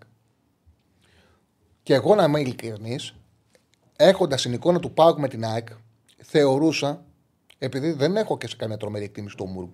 Τον έχουμε χρόνια εδώ, δεν έχει να κάνει το παιχνίδι. Θεωρούσα ότι αν ο Ολυμπιακός παίξει με τριάδα, θα κυριαρχήσει. Αυτό πίστευα. Στο πρώτο ημίχρονο, κανένας δεν έλεγε με την τριάδα του Ολυμπιακού να κυριαρχεί. Δεν κυριαρχούσε. Όμως, όταν τελείωσε το ματ και σκεφτούμε το πρώτο ημίχρονο, ήταν ένα απόλυτα ισορροπημένο παιχνίδι. Απόλυτα ισορροπημένο παιχνίδι. Με τον Ολυμπιακό να έχει τη μεγάλη φάση του αγώνα, την ευκαιρία του Ποντένσε, να έχει απειλήσει άλλη μία-δύο φορές και ο Πάοκ να έχει βάλει τον γκολ που το πνίξε να το φυλάκα, αυτή είναι πραγματικότητα. Ένα overlap ήταν που φέρε μια εκτέλεση μπροστά σε αμυντικό, δεν του άνοιξε την άμυνα ο Πάοκ. Έγινε ένα overlap, κάθε πάσα και το σουτ του Ζήφκοβιτς γίνεται μπροστά στον αμυντικό. Και ο Πασχαλάκης καταφέρνει να το φάει. Δεν τρώγεται όπως η μπάλα σου σηκώνεται, του είναι και σε ύψος που την βγάζεις με τα δύο χέρια. Ακόμα και την μπλοκάρεις. Το τρώει. Συμβαίνει, δεν είναι. Δεν τον, ε, τέτοιο έχει, κάνει, έχει πιάσει πολλά πασχαλάκι. Συμβαίνει στο ποδόσφαιρο να πνίξει γκολ να το φυλάκα. Το τρώει. Και τα 6 goals ήταν 0-5-0-4. Υπήρχε μια ισορροπία. Δεν είχε χαθεί ο έλεγχος. Στο δεύτερο ημίχρονο αυτό που συμβαίνει είναι μόλις κάνει το λάθος ο, ο Μαρτίνεθ και πάει σε 4-2-2-2, βλέπουμε ότι είδαμε στο πρώτο ημίχρονο Ολυμπιακός Παναθυναϊκό με τον Λουτσέσκο, επειδή μοιάζουν και σαν προπονητές, να παίρνει την ίδια απόφαση να χτυπάει σε αριστερά, το κέντρο του Ολυμπιακού άδειο, Μαντί Καμαρά εξαφανισμένος, έσε να είναι μόνος του, αλλά και αυτός να μην προλαβαίνει να καλύψει τίποτα. Δεν ήταν και αυτός καλή μέρα, αλλά δεν ήταν τόσο χωριά σαν το Μαντί Καμαρά, και να δέκεται τις φάσεις αριστερά. Μια διαφορά υπήρχε. Ο Πάοκ έκανε συλλογή αγώνα στο δεύτερο ημίχρονο 3 γκολ, 4 συνολικά. Όχι, Έκανε τρία γκολ και το πέναλτι σε ροή αγώνα. Ο Παναθανικό σε ροή αγώνα δεν μπορούσε να κάνει γκολ. Που το άξιζε, αλλά δεν μπορούσε να το κάνει. Και έχει ένα πρόβλημα στο τελείωμα. Το έδειξε αυτό και συλλοφόρο.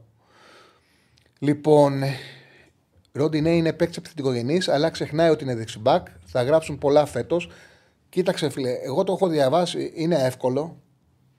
Εμένα με ενοχλεί η εύκολη κριτική. Είναι πάρα πολύ εύκολο να βγάζει κάποιο συμπεράσματα και να λέει αυτός είναι κακός αμυντικά. Κακός αμυντικά ξέρεις ποτέ ένας παίκτης. Είναι κακός αμυντικά όταν έχει το αντίπαλο εξτρέμ, βλέπεις ένα μπακ και λέει: είναι ένα, Υπάρχει ένα γρήγορο εξτρέμ. Και λες: Το ένας με ένας, ο γρήγορος θα τον περάσει 4 στις 5, 3 στις 5. Τρώει την τρίπλα εύκολα. Είναι κακός αμυντικά. Τον βλέπεις τον, τον μπακ. Είναι η μπάλα στα αριστερά. Δεν ξέρει να γίνεται τροστόπερ. Είναι κοντός ή έχει πρόβλημα στο να ε, βάλει το σώμα του μέσα στην περιοχή και να πάρει κεφαλιά. Είναι πρόβλημα για ένα ακραίο μπακ. Λες, είναι κακός αμυντικά.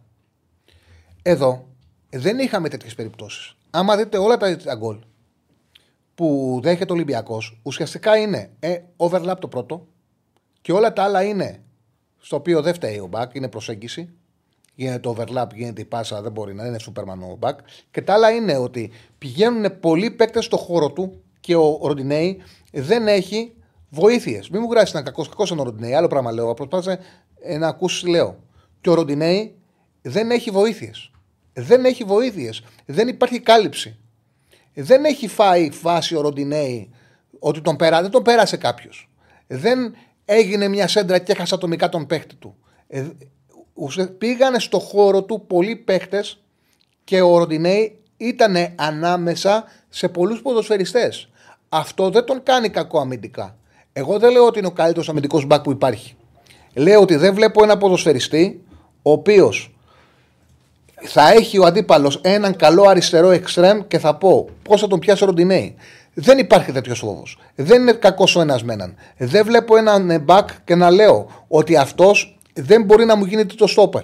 Δεν βλέπω κάτι τέτοιο. Αυτό που συμβαίνει είναι. Θα, θα πάμε στις γραμμές γιατί μου λέει ο Σεφάνο έχουμε γεμίσει 10 δευτερόλεπτα μόνο. Ε, αυτό που βλέπω είναι ότι οι αντίπαλοι, επειδή τι συμβαίνει, ο Ολυμπιακός δεν έχει άλλον παίχτη να απειλεί από τα άκρα. Ειδικά από τη στιγμή που παίξει κίνηση στα αριστερά, δεν απειλούσε κανένας. Γιατί είναι Φορτούνης δημιουργός, Ποντένσε δημιουργός. Κανένας δεν παίζει τον χώρο. Ο Κίνη αριστερό μπακ επιθετικά είναι κίνδυνος. Οπότε τι σου λέει ο Λουτσέσκου; Θα πιέσω αυτόν. Πας όλη την πίεση πάνω του και με αυτόν τον τρόπο εξασφαλίζοντας ο ανέβει. Και επειδή δεν έχει καλύψεις, εκτίθεται το Ροντινέι. Το πιο εύκολο πράγμα είναι να δει κάποιος το παιχνίδι και να πει ο Ροντινέι είναι κακός αμυντικά. Στην πραγματικότητα όμως έχω δει πολύ χειρότερους αμυντικούς μπακ από αυτόν. Ε, δεν είναι το σώμα του, το σώμα του. Ούτε έχει πρόβλημα στο να, στο να παίξει τον αντίπαλο ένας έναν. Τον στόχευσαν και δεν τον κάλυψαν. Εγώ δεν έχω, δεν έχω σίγουρα ε, έτσι αποκρυπτογραφήσει έτσι άποψη και να πω ότι είναι κακός μπακ ο Ροντινέη. Βλέπω ότι δεν το καλύπτει η ομάδα. Δεν λέω ότι είναι ο καλύτερος δυνατός αμυντικός μπακ που υπάρχει. Δεν λέω κάτι τέτοιο. Λοιπόν, πάμε στον κόσμο που έχει καλέσει. Χαίρετε. Ε, το Γιούτσο δεν τον έχω προλάβει, ρε παιδιά. Εγώ συλληπιτήρια στην οικογένειά τους, συλληπιτήρια και στον Ολυμπιακό για την απώλεια γιατί είναι μεγάλη. Οι γονείς μας λέγανε έμπαινε Γιούτσο, έχει την ιστορία του. Εγώ δεν τον έχω προλάβει, δεν τον έχω παρακολουθήσει. Αλλά σίγουρα η απώλεια και τον οικοποδόσφαιρο μεγάλη και συλληπιτήρια και στην οικογένειά του. Χαίρετε, φίλε. Καλησπέρα, Τσαρλί. Κώστα από Θεσσαλονίκη. Γεια σου, Κώστα. Ε, θα συμφωνήσω με ένα φίλο στο chat που λέει ότι χρειαζόμαστε για αυτό που λες για το Ροντινέ ότι πρέπει να σηκωθείτε να κάνετε μια αναπαράσταση λίγο με τον Στέφανο. Ε, αυτά δεν μπορούν να γίνονται κάθε μέρα, θα γίνουν. Ήταν, ε, ήταν πολύ ωραίο το, το γραφικό χθες. Ε, ήταν, ήταν γραφικό. Τώρα εγώ σχεδιάσει το λέω να ξαναδείξουμε το τεχνικό offside. Θα δείξουμε πολλά. υπέροχα, υπέροχα, υπέροχα. Τσάρλι, κάτι που ήθελα να σε ρωτήσω χθες, αλλά το άφησα γιατί γινόταν χαμός με τις γραμμές. Ήταν και. Θέλω να σε ρωτήσω το εξής. Θεωρείς ότι έπαιξε ρόλο στο πώς έπαιξε ο ΠΑΟΚ, στο πώς ανέβασε την απόδοσή του βασικά ο ΠΑΟΚ και στις αλλαγές προσώπων, αλλά υπό ποια έννοια ότι οι αμυντικοί του ΠΑΟΚ ένιωσαν πιο άνετοι επειδή βγήκε ο ΕΚΟΝ, τον οποίον φοβόντουσαν και ταυτόχρονα ένιωσαν ότι έχοντας μπροστά τον Μπράντον μπορούσαν να στηριχθούν περισσότερο σε αυτόν. Το νιώθεις αυτό ψυχολογικά, συμβαίνει. Δηλαδή ο Τόμας ε, έτρεξε τόσο πολύ, κούρασε, καταρχάς κούρασε την άμυνα του Ολυμπιακού. Αυτό που έκανε η άμυνα το δίδυμο της ΑΕΚ, που έμεινε στη σέντρα, όταν έχεις ένα φορ όπου αυτό μπορεί να το αξιοποιήσει και να σου παίξει και σε πλάτη και να σου κάνει και μια τρίπλα και να σε εκθέσει, δεν μπορεί να μείνεις στη σέντρα ή να σε κουράσει τόσο πολύ. Ό, όταν ο φόρ σου είναι ακίνδυνος, θα συμβεί αυτό που, θα, που συνέβη. Να έχεις τα κεντρικούς αμυντικούς στη σέντρα του αντιπάλου και να μην μπορείς να το αξιοποιήσεις καθόλου. Επίσης, για αυτό που έλεγες πιο πριν, εγώ θεωρώ ότι το χειρότερο, το μεγαλύτερο πρόβλημα του Ολυμπιακού ήταν το transition στην άμυνα. Αργούσαν πάρα πολύ να επιστρέψουν και κατέληγαν να υπάρχουν υπεραριθμίες και στα πλάγια και κενή χώροι στα πλάγια. Δηλαδή δεν ήταν μόνο το overlap και ότι όντως ο Ροντινέη π.χ. που ήταν και το παράδειγμα δεν έπαιξε καλά. δεν είχε βοήθειες. Δηλαδή έβλεπες να φεύγουν στην αντεπίθεση παίκτες του ΠΑΟΚ και υπήρχαν τόσα καιρά. Δεν προλάβαιναν να γυρίσουν για να βοηθήσουν καν. Υπήρχε πρόβλημα στο transition. Μα, δε- μα δεν νικήθηκε ατομικά ο Ροντινέη. Δεν έχει νικηθεί στο ένας με έναν. Έχει νικη- νικηθεί συνολικά η αμυντική λογική του Ολυμπιακού. Ξεκάθαρο είναι αυτό. Α, αυτά από μένα, Τσάρλι, για το απογευματά, για το βράδυ τι βλέπεις; Εγώ θέλω να δω πολύ τη Μίλαν. Θέλω να δω αντίδραση από τη Μίλαν. Ε, ναι, εντάξει, θα είναι ματσάρα αυτό. Δεν ξέρω σε τι κατάσταση θα βρεθεί η Μίλαν. Η αλήθεια είναι ότι όταν βρέθηκες σε μια τέτοια κατάσταση η Μίλαν αντέδρασε. Ήταν μετά από την, ε, μετά από την πεντάρα που φάγε από την ντερ, έπαιζε με την Newcastle. Μπορεί να μην κέρδισε, αλλά έκανε ένα εκπληκτικό παιχνίδι. Δεν ξέρω αν, είναι, αν έχει πάλι την ικανότητα να το κάνει αυτό. Γιατί η Παρή είχε κυριαρχήσει στο Παρίσι και έχει σε πολύ καλή κατάσταση τον Εμπαπέ. Έχει ανέβει και ο Έμιρη. Γενικά ε, δείχνει να πατάει καλά η Παρή. Ε, Πάντως υπάρχει αφισβήτηση για τον Πιόλι και γκρίνιας στην Ιταλία. Στη, πολύ, στο Μιλάνο πολύ γκρίνια για τον Πιόλι. Εντάξει, οκ. Ε, λογικό, εντάξει, έχει απογοητεύσει η Μίλαν σε σχέση με πέρσι. Δηλαδή, α, να πας από ημιτελικά Champions League πέρσι στην εικόνα που έχει φέτος η Μίλαν, είναι λογικό. Η μια ομάδα πρέπει να γίνεται καλύτερη. Ε, ναι, και γιατί ενισχύθηκε, ενισχύθηκε κιόλας. Πάντως μέσα είναι έτσι. Μέσα είναι. Δηλαδή είναι στο μείον 6 από την Ίντερ. Είναι, παλεύει σε ένα δύσκολο όμιλο στο Champions League. Δεν έχει τελειώσει τίποτα. Θέλω να πω για να υπάρχει τόσο πολύ απογοήτευση. Οκ. Σωστά. Αυτά. Γεια σου παιχταρά Στέφανε, γεια σου Τσάρλι, κάντε όλοι like. Να είσαι Ένα καλά. βήμα. Να είσαι καλά, φίλε. Λοιπόν, α, εδώ ο Στέφανος έχει και το πρόγραμμα. Ό,τι ακούει κατευθείαν ε, μας το προσφέρει.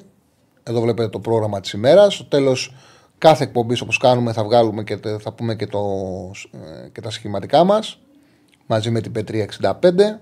Έχουμε κάποιον στη γραμμή; Βεβαίως. Πάμε στον κόσμο. Χαίρετε. Καλησπέρα. Καλησπέρα Τσάρλι, Καλησπέρα φίλοι μου. Αντώνη Σάκ, τι γίνεται; Καλά, Αντώνη. Είδες χθες το Tottenham Chelsea σίγουρα θα το είδες. Ναι, ναι, ναι. Απίστευτο μάτς. Μιλάμε, τελείωσε και ήμουν κουρασμένος από το τόσο πράγματα που έγιναν. Λες και έπαιζε ήταν. Ναι, εντάξει, ήταν, μίλησαν και μου εκεί. Δηλαδή έγιναν μαγικά πράγματα χθες. Μαγικά πράγματα. Ήταν τέτοια γκίνια που είχε τότε να. Ναι, ε, φα- ε, ακόμα και με 10 και με 9 παίχτες έκανε φάσεις. Φαίνεται ότι είναι ανώτερη ομάδα. Γιατί άμα Ναι, ναι, ναι, ναι. όλα αυτά και είχε μια φυσιολογική ροή, ήταν το μεγάλο φαβορή για να Εδώ κερδίσει. ήταν με 9 παίκτες και δεν, ε, και δεν του έβαζε γκολ η Chelsea. Με 9 παίκτες. Εντυπωσιακό αυτό που κάναμε με τη γραμμή του offside, έτσι. Ναι, ναι, ναι. Ε, για την Πέμπτη θα ήθελα να, σε, να μιλήσω. Να σε ρωτήσω κιόλας εσύ η, ΑΕΚ- η Μαρσέη βασικά με την ΑΕΚ είχε παίξει 4-4-2 στο εντός έδρας με Ναι. τον ε, Ντιαγέ και τον Βιτίνια μπροστά. Αλλά στο τελευταίο γαλλικό, επειδή έκατσα και είδα τη Μαρσέγε, το γύρισε σε 4-3-3. Ε, εντάξει, τώρα τι θα κάνει η Μαρσέγε αυτό δεν το ξέρουμε, αλλά εσύ τι, τι πιστεύεις ότι πρέπει να κάνει η ΑΕΚ, να πάει με τη διάδα Σιμάσκι, Γιόνσον και Πινέδα αριστερά, είναι και ο Γκατσίνοβιτς διαθέσιμος. Ο Πινέδα είναι σίγουρο ότι θα παίξει την 11, αυτό το ξέρουμε, απλά είναι και ο Γκατσίνοβιτς έτοιμος. Τι, τι, θα, τι νομίζω ότι εσύ είναι καλύτερο; Κοίταξε. Η τριάδα που χρησιμοποίησε με τη Λίλ Κονοκμπία, Ρονζιέ, Βερετού είναι μια σκληρή τριάδα. Ο Ροζιέρ Έχει- είναι λίγο πιο... Ναι, είναι ο, μπροστά. Βερετού, είναι ο Βερετού και ο Κονοκμπία που είναι εξάρια. Ο Βερετού μπορεί να παίξει και, εξαρο, εξα- και εξαροχτάρι, ο Κονοκμπία καθαρό εξάρι. Ο, Ροντρι- ο Ροντζιέ είναι ένας πιο ελαφρύς παίκτης, ο οποίος δίνει επιθετικότητα από την τριάδα. Αλλά είναι μια τριάδα την οποία δεν μπορεί να αντιμετωπίσεις έτσι μ, επιπόλαια. Ελαφριά. Ναι, νομίζω ότι το Σιμάσκι Γιόνσον θα μείνει σαν δίδυμο. Άρα, θεωρώ- θα, άρα θα μείνει ο Γκατσίνοβιτς έξω να έρθει από τον πάγκο, λογικά. Ναι, δεν έχει και αριθμό αγώνων ο Γκατσίνοβιτ αυτή τη Γιατί στιγμή. Ο, ο Πινέδα δεν νομίζω να μείνει εκτός εντεκάδας ποτέ αυτό. Όχι, όχι. Ο Πινέδα θα παίξει σίγουρα. Το πιο πιθανό είναι να πάει αριστερά από τη στιγμή που θα υπάρχει αυτό το δίδυμο. Και το θεωρώ και δεδομένο ότι αυτό θα γίνει. Δεν ξέρω αν θα χρησιμοποιήσει ξανά τρίτο το μάδελο ή αν θα πάει σε μια άλλη επιλογή να ξαναδούμε Τζούμπερ, να δούμε κάτι άλλο. Νομίζω ο Γκαρσία θα ξεκινήσει, θα τον βάλει. Λέει θα βάλει το Λιβάη από την αρχή, ε, Θα τον βάλει στην σίγουρα. κορυφή. Οκ. Δεν είχε βέβαια βρει ροή στο ματς με τη Κηφισιά. Δηλαδή φαίνονταν του λείπανε. Και του λείπε κιόλας έχει και ένα φόβο. Και αυτό φάνηκε σε μια πάσα που του γίνεται μεγάλη. Που μπορεί να την κοντρολάρει. Που δεν σήκωσε το πόδι ψηλά. Ναι και, ναι, και το κράτησε εδώ. Και φαίνεται ότι καλά έκανε. Φαίνεται ότι του κρατήθηκε. Δηλαδή Ναι, ναι. φάνηκε ότι ήταν λίγο επηρεασμένος. Ήταν και χοντρό αυτό που συνέβη. Γι' αυτό το λόγο εμένα με βλέπεις ότι είμαι κρατημένος. Δεν είμαι στο να το βάλει. Στην προηγούμενη επιστροφή του Ναι. δεν έλεγε κανένας θα παίξει με την Brighton. Τον βάλανε σαν έκπληξη. Τους βγήκε αγωνιστικά. Κέρδισε η ΑΕΚ. Ήταν πέμπτη βράδυ. Δευτέρα πάει λεωφόρο. Πάλι σαν ρεπορτάζ τον είχαν εκτός γιατί ήταν από τραυματισμό και σου λέει από θλάση. Ξέρουμε ότι έχει πρόβλημα και στο μικό του σύστημα. Πέμπτη Δευτέρα δεν θα τον βάλει, τον ξαναβάζει. Τους βγαίνει αγωνιστικά κερδίζουν, όμως κλατάρει. Και επειδή θεωρώ ότι ξέρεις, όταν ε, ε, καείς ο χιλόφι, σας και το γιαούρτι, εγώ δεν είμαι σίγουρος ότι θα ξεκινήσει με τη Μαρσέη. Μπορώ να κάνω λάθος, αλλά δεν είμαι σίγουρος. Άμα δεν ξεκινήσει, πάντως δεν βλέπω να ξεκινάει τον Μπόσε. Πιστεύω θα διαβάζω ότι ο Ραούχο θα είναι έτοιμος, ίσως πάει σε ένα τσούμπερ Αραούχο ή μάταρο ναι. Αραούχο, κάτι τέτοιο. Δεν νομίζω Ναι, ότι θα βάλει τον Μπόσε. θα- όχι. Και εγώ πιστεύω ότι εκεί θα βάλει ταχύτητα και επειδή τη ξέρει και τη Μαρσέη, την έχει παίξει, με ταχύτητα μπορεί να τη χτυπήσει στο κέντρο της άμυνας. Δεν έχει την πιο γρήγορη άμυνα, ούτε τη μεγαλύτερη ασφάλεια. Και ένα σημαντικό για τη Μαρσέη, η Μαρσέη δεν έχει αυτοεπίθεση. Και, και φάνηκε αυτό και στο πρώτο παιχνίδι με την ΑΕΚ, ότι μόλις παρότι η ΑΕΚ δεν ήταν πολύ καλή, ήτανε, ε, πόσο, ισοφάρισε, λίγο έπαιξε καλά και ισοφάρισε. Εκείνο το δεκάλεπτο ήταν Ναι, ναι. ε, και- καλή. ναι δεν, γενικά δεν, είναι- δεν είχε καμία σχέση η εμφάνιση στο Βελοντρόμ Όχι, όχι. με την εμφάνιση στον Brighton. Παρ' όλα αυτά η ΑΕΚ ήταν στο 1-1 και έκανε ο Στάνκοβιτς ένα πολύ μεγάλο λάθος και, και έμεινε πίσω σκορ και έχασε το παιχνίδι. Ε, Και κάτι τελευταίο, άμα είδες, δηλαδή πάνω σε αυτό που λες για την αυτοπεποίθηση τη Μαρσέη, στο τελευταίο παιχνίδι είχε πολύ πίεση από την εξέδρα, πολύ γκρίνια, πολύ γιούχα στο τελο Δεν ε, πάνε και πολύ καλά τα πράγματα. Ίσως άμα βάλει κάποια πίεση από την αρχή λόγω που είναι και εντός έδρας η ΑΕΚ, ίσως μπορέσει να εκμεταλλευτεί. Ναι, ναι, αυτό. δεν έχει, δεν έχει ψυχολογία η Μαρσέη. Δεν έχει ψυχο- Εγώ πιστεύω ότι η ΑΕΚ έχει πολύ πιθανότητε να κερδίσει. Θα είναι Πέμπτη. μια υπέροχη πέμπτη ακόμα με όλες τις ομάδες να το δούμε. Μακάρι, μακάρι. Ευχαριστούμε. Μακάρι. Ευχαριστώ πολύ. Εγώ, για πάμε στον επόμενο, στο πιο πάνω, γιατί λέει ότι κάπου δια, είδα κάποιος διαφωνεί μαζί μου. Πού διαφωνεί να το δω. Σιμών, λέει. για το Σιμών της Λαμίας δεν είχε καθόλου ποιότητα σέντρα που χρειάζεται τις ομάδες ούτε στην πάσα. Σε όσα παιχνίδια τον έχω δει είναι πάρα πολύ καλός, είναι πολύ γρήγορος, τη βοηθάει πάρα πολύ την ομάδα. Κοίταξε να δεις, οκ, δεν παίζει και, στην, ε, και στον Παναθηναϊκό, αλλά ούτε στον ε, Ολυμπιακό, ούτε στην ΑΕΚ. Αλλά ε, για τη Λαμία είναι πάρα πολύ καλός. Έχει πολλά ανεβάσματα, την παίζει ωραία την πλευρά. Έχει κάνει καλά παιχνίδια. Ε, Πώς πάει το Πολ, Λοιπόν, ποιος ήταν για χρυσό βατόμουρο στο Ντέρμπι Ολυμπιακός ΠΑΟΚ το ερώτημα. Έχουν ψηφίσει αυτή τη στιγμή που μιλάμε περίπου 600 άτομα. 50% αυτοδυναμία ο Πορόζο. ε, ναι. Ακολουθεί ο Πασχαλάκης με 29%, Καμαρά με 12% και Ρόντινεϊ με 9%.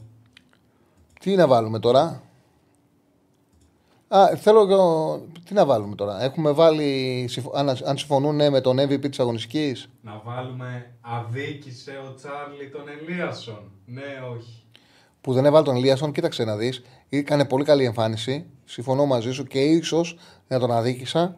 Αλλά πάντα παίζει ρόλο και το αποτέλεσμα της ομάδας. Δεν κατάφερε να το δει. Ίσως έπρεπε ίσως να αδίκησα, ναι. Ίσως να, ίσως να έπρεπε να μπει στους ε, υποψήφιους για, για τα άκρα της επίθεσης. OK. OK. Απλά πήγα περισσότερο πήγα και με τις ομάδες που πήραν σημαντικά αποτελέσματα. Το θεωρώ ότι είναι αγωνιστική τους ρε παιδί μου. Πήγε ο Ατρόμητος κέρδισε στο Βικελίδης. Πρέπει, πήρε αποτέλεσμα. Πήγε η Κυφσιά, πήρε αποτέλεσμα. Πήγε ο Πάο και έκανε μεγάλη νίκη. Ε, πρέπει να το δείξουμε αυτό στα βραβεία μας. Έχω ένα ερώτημα. Για κάτω. Ποια ομάδα θα καταφέρει να μπει πέμπτη στα play-off; Πέμπτη στα playoff, ωραία. Ωραίο ερώτημα. Όφη, Άρης, ε, Πανσεραϊκός, έτσι δεν είναι; Και Λαμία. Και Λαμία. Ε, κάτσε να δούμε τη βαθμολογία μία, γιατί Είναι Λαμία, Άρης, Σόφι, Σέρες. ξέρεις, ε, σωστό, δεν αδείξαμε κανέναν. ε. Ε, Πάμε. και η Τρίπολη κοντά είναι. Όχι, όχι, αυτές τι τέσσερις. Η Τρίπολη δεν έχει δείξει τίποτα προ το παρόν. Άμα δείξει, θα τη βάλουμε. Πάμε στον επόμενο. Δεν έχουμε. Α, δεν έχουμε. Λοιπόν, όποιος καλέσει θα βγει κατευθείαν στον αέρα της εκπομπής 210-22 22-05-4-4-4 δεν είναι; Ναι. 22-05-4-4-4. Ναι. 22-05-4-4-4 τηλεφωνικό μας κέντρο. Ε, αν έβαζε τον κόλλο ο Ηλία ναι, αλλά τώρα δεν αδικήθηκε. Ο, ναι, εγώ πιο κοντά μαζί σου είμαι, αφού εγώ τον έβαλα. Τον έβαλα. Αραούχου ή Τσούμπερ πίσω από τον Φόρμε Μαρσέιχ. Εγώ θεωρώ ότι το παιχνίδι της ΑΕΚ είναι ταχύτητα, ένταση. Όσο πιο γρήγορη ομάδα ε, μπορέσει να κάνει ο Αλμέιδα τόσο καλύτερο είναι για την ΑΕΚ. Δεν θα βάζα τον Μάνταλο, τρίτο χαφ, παρότι έχει κάνει καλά παιχνίδια. Από εκεί και πέρα, ο Αλμέιδα τους προπονεί, ξέρει ποιος είναι σε καλύτερη κατάσταση. Ε, το καλό δίδυμο του Αλμέιδα είναι το Αραούχο Ζούμπερ, το Αραούχο Γκαρσία, συγγνώμη. Από εκεί και πέρα, ο Ζούμπερ έχει ποιότητα, μπορεί να βοηθήσει και πίσω το φόρ, μπορεί να βοηθήσει και στα αριστερά. Αν ο Λιβάια με τον Αραούχο, ένας από τους δύο δεν είναι σε καλή κατάσταση, θεωρώ ότι από πίσω τους θα πρέπει να παίξει ο Ζούμπερ σαν δίδυμο. Ε, Όπως άμα δεν είναι κανένας από τους δύο σε θέση να ξεκινήσουν και να παίξουν τουλάχιστον 70 λεπτά, είναι προτιμότερο να πάει ο Ζούμπερ μπροστά και όχι ο Πόνσε. Ε, ξεκάθαρα. Ο Άρης θα μπει νομίζω ότι γίνεται όλο και καλύτερος. Ψήφισε, okay. ψήφισε. Η αλήθεια ήταν ότι είχε κακή εικόνα με τον Ατρόμητο. Τώρα είναι και δύσκολο βέβαια για μια ομάδα η οποία δεν πατάει καλά να κάνει τρεις σερί άσους. Δεν είναι εύκολο. Θα μου πεις έκανε ο Πανσεραϊκό, OK. Okay. Αλλά ήταν τρία μάτς κολλητά και δεν πατάει καλά, δεν, ήταν, δεν είναι εύκολο.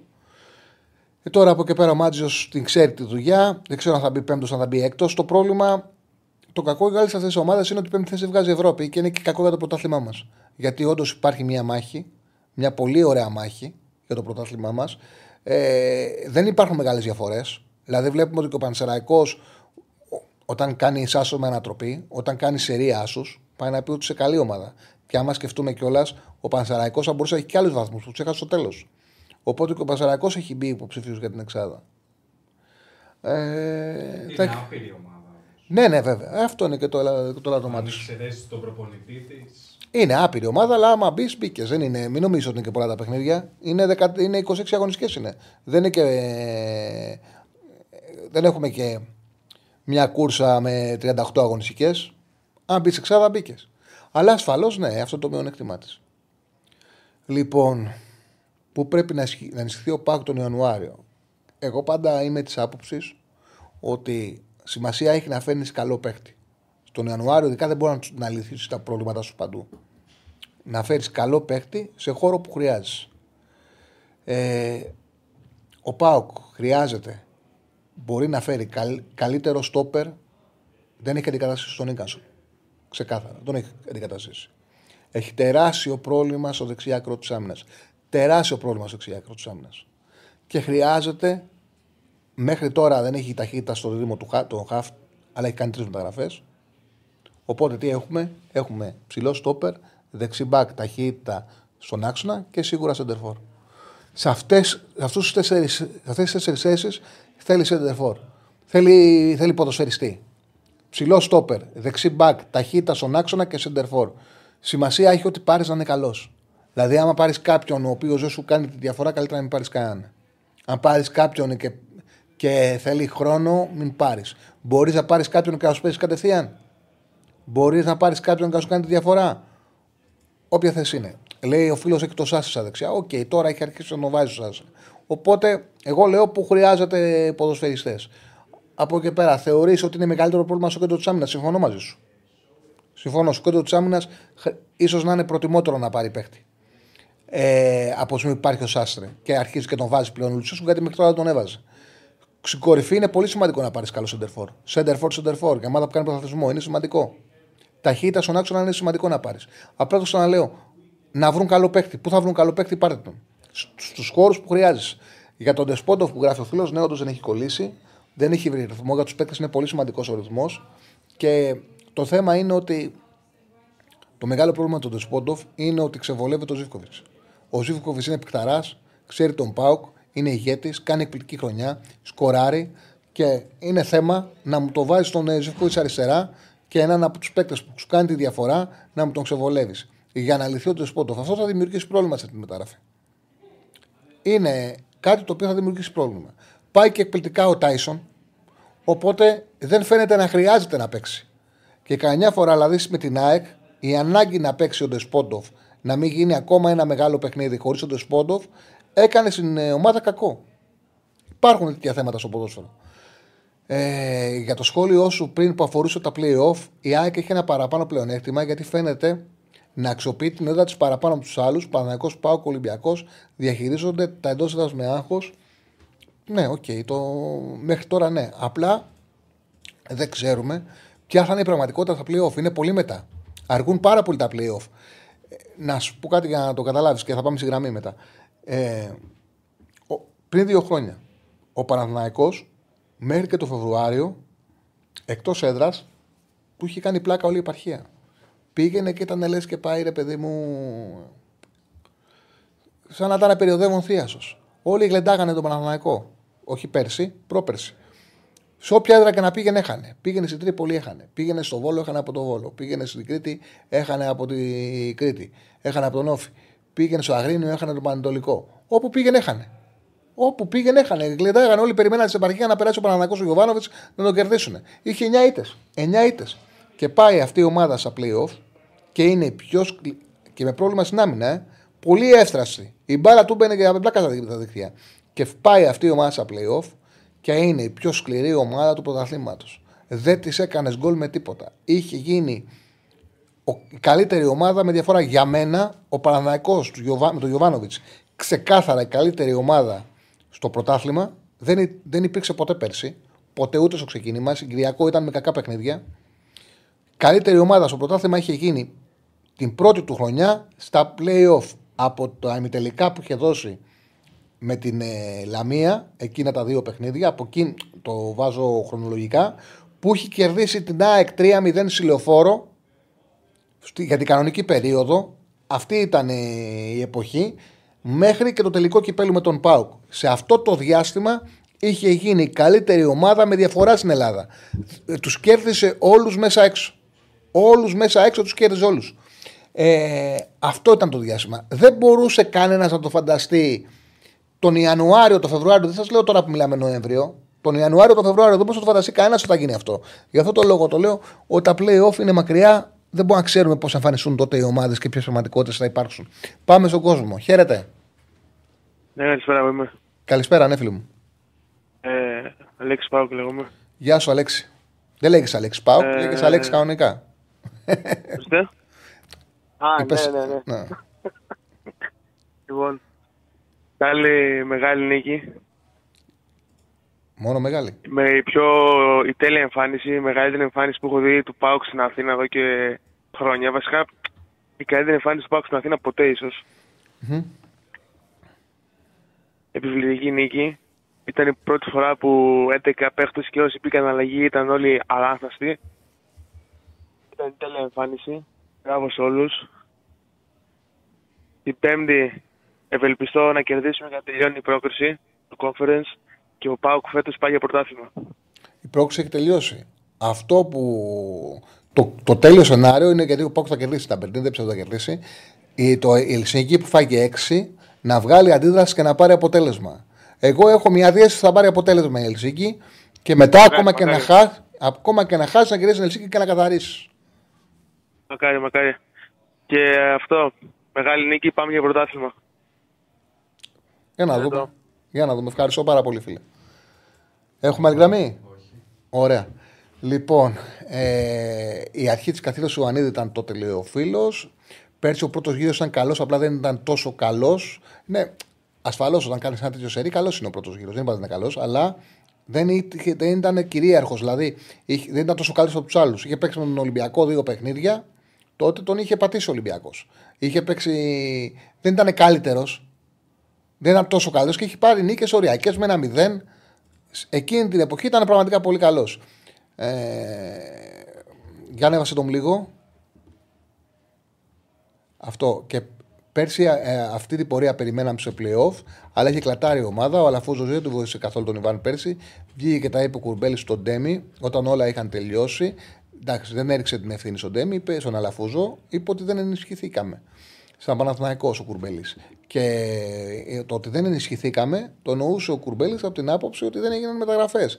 Στο ότι δεν έγιναν μεταγραφές, δεν είχε ευθύνη μόνο ο Αλαφούζος.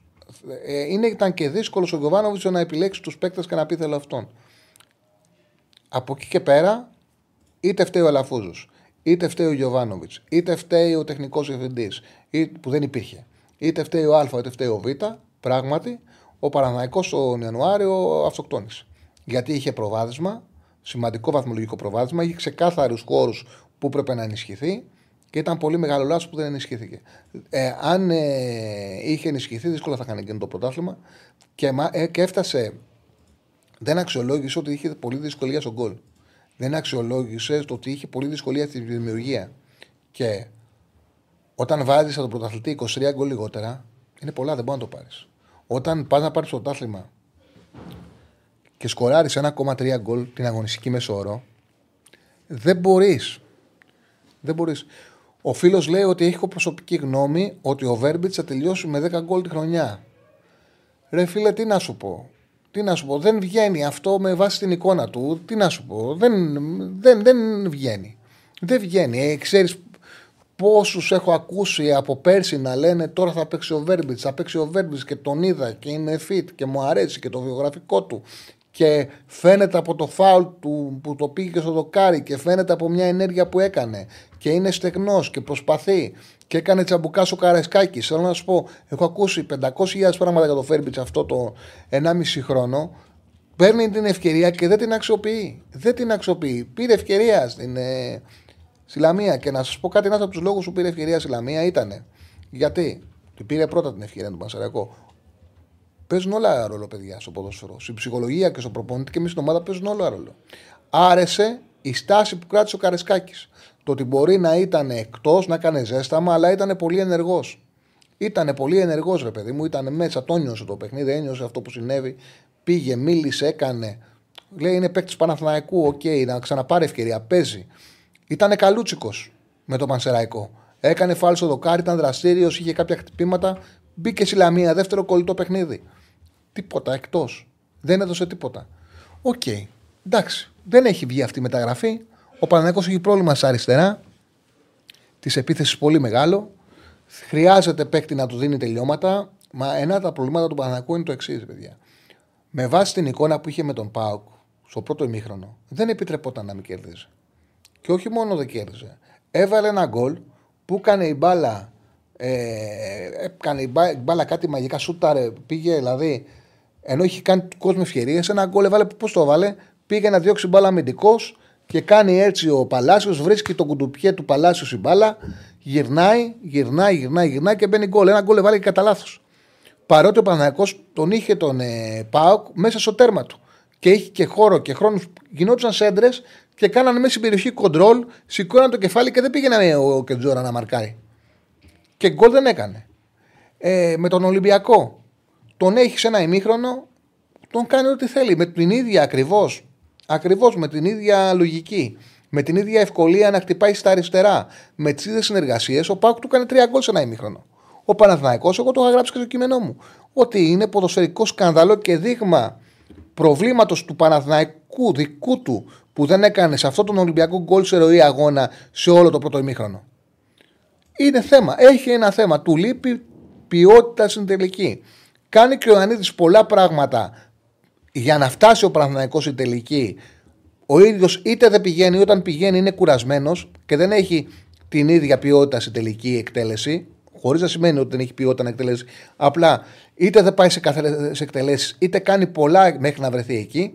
Δεν έχει ποιότητα από το Παλάσιο στο τελείωμα, παρότι κάνει άλλα πράγματα πολύ καλά. Δεν έχει ποιότητα στο τελείωμα και δεν υπάρχει αριστερό εξτρέμ. Δεν υπάρχει. Ο, Μπε, ο Μπερνάρο, όταν παίζει αριστερά, δεν μπορεί να, να βρει χώρο και να εκτελέσει. Δεν μπορεί. Ο μόνος που έχει το απρόβλητο είναι ο Τζούρισιτς. Ο μόνος. Αν είχε τον. Αυτός ο Παναθναϊκό, αυτός ο Παναθναϊκό που σκοράρει, αλλά δεν σκοράρει σαν τέρμπι. Αν είχε τον Αϊτόρ υγιή, θα ήταν άλλη ομάδα. Θα ήταν μεγάλο φαβορ για το πρωτάθλημα. Να είχε ή τον Κατσίνοβιτς υγιή. Να μην είχε φύγει και να ήταν υγιής. Αν είχε έναν αριστερό εξτρέμ. Η, ε, κλάση στην εκτέλεση, με κλάση στην εκτέλεση, θα ήταν το απόλυτο φαβορ για το πρωτάθλημα. Αυτός ο Παναθναϊκό που βλέπουμε. Α έχει προβλήματα πίσω.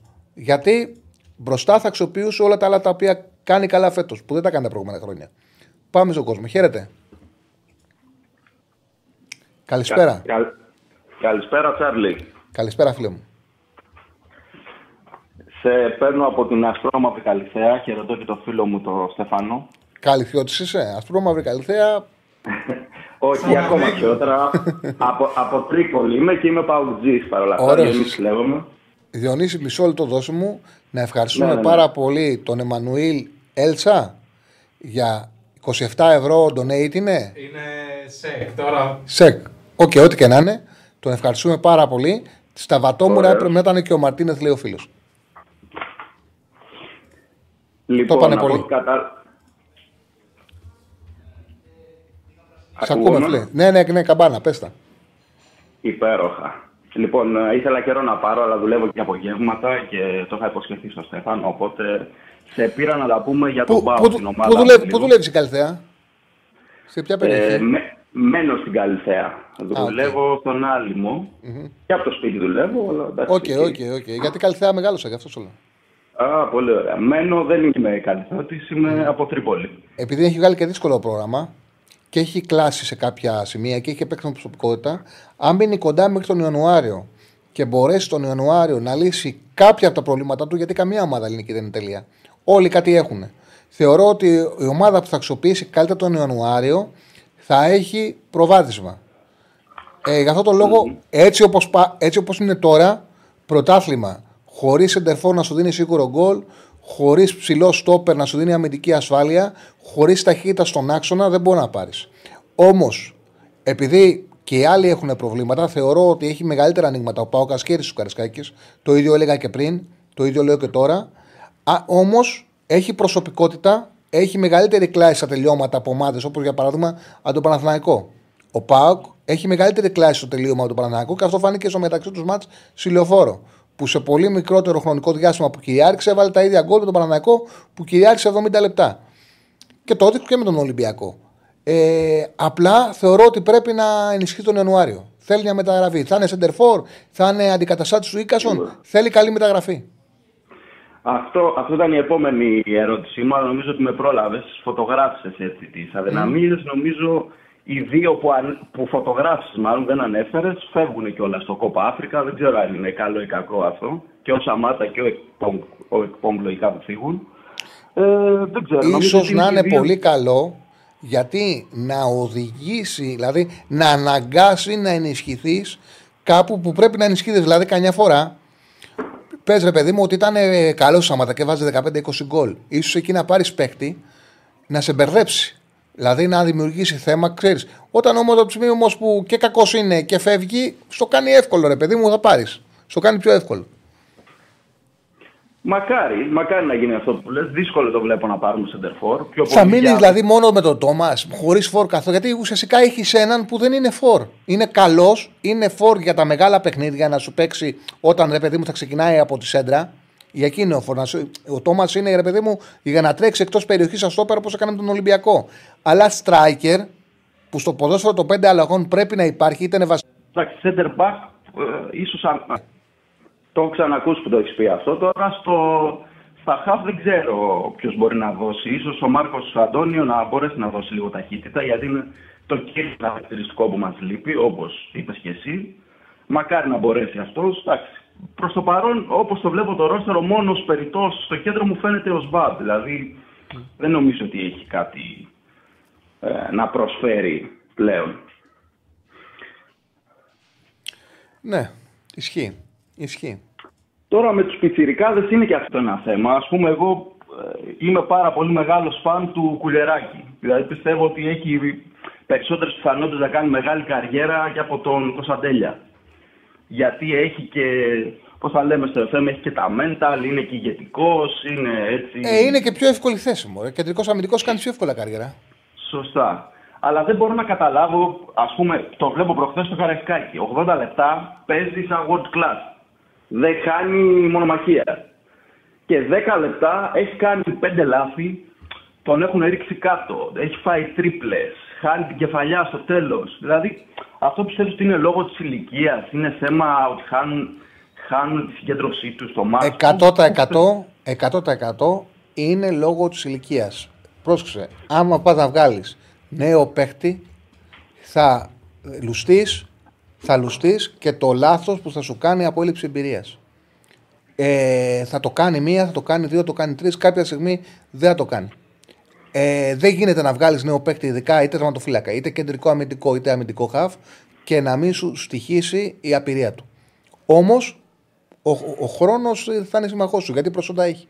Αυτό που είπες, καταρχάς νομίζω το, η μεγαλύτερη απόδειξη είναι συλλοφόρο. Που είναι, έχει κάνει το τέλειο ματ και χάνει το Γερεμέγεφ στον γκολ ξεκάθαρα. Ξεκάθαρα. Ναι, και, έχει κάνει, και έχει κάνει το τέλειο μάτς. Είναι ακριβώς αυτό που ανέφερες. Αυτό γίνεται πάντα με τον κουλιαράκι. Δηλαδή με τρελαίνει. Κάνει μάτς που δεν μπορεί. Είναι πολύ δύσκολο να το δεις από Έλληνα. Ναι, ναι, ναι, ναι, ναι, ναι, ναι. Και κάνει στάνταρ ένα λάθος στον αγώνα που μπορεί να σου στοιχήσει βαθμούς, έτσι. Είναι απίστευτο. Αλλά εντάξει. Επενδύεις σε αυτό, οπότε α- από ό,τι φαίνεται το ανέχεσαι παρότι για τον πρωταθλητισμό αυτά τα λάθη δεν, δεν συγχωρούνται νομίζω, αλλά οκ. Είχε δίκιο ο Στέφανος που θέλει να βγεις. Ε, ήσουν εκπληκτικός. Κάναμε πολύ ωραία κουβέντα. Μ' άρεσε πολύ. Σε ευχαριστώ, σε ευχαριστώ. Ευρώπη, Εγώ πώς μας ευχαριστώ. βλέπεις, που είμαστε στην κόντρα δυνατοί, μπορούμε να κάνουμε καμιά έκπληξη. Να πάμε όπως πρόπερση, ας πούμε, τόσο ψηλά. Ε, μα άμα καταφέρεις και πάρεις πρώτη θέση, πας κατευθείαν 16. Μετά από εκεί και πέρα, με ένα γύρο πας στους 8. Πήγες ψηλά. Δηλαδή, είναι μεγάλη υπόθεση να καταφέρεις να, να πάρεις πρώτη θέση. Μπαίνεις αμέσως στου 16. Έχεις χρόνο να ξεκουραστείς, χρόνο να ασχοληθεί με το πρωτάθλημα και μετά βλέπεις την κλήρωση με μία πρόκριση πα- σε νοκάουτ πας στους 8. Είσαι πολύ κοντά στην επιτυχία και με, τρώγοντας ανοίγει η όρεξη. Όλα γίνονται. Μεγάλη υπόθεση η πρώτη θέση. Άλλο να πας στους 32 και άλλο να πας στους 16.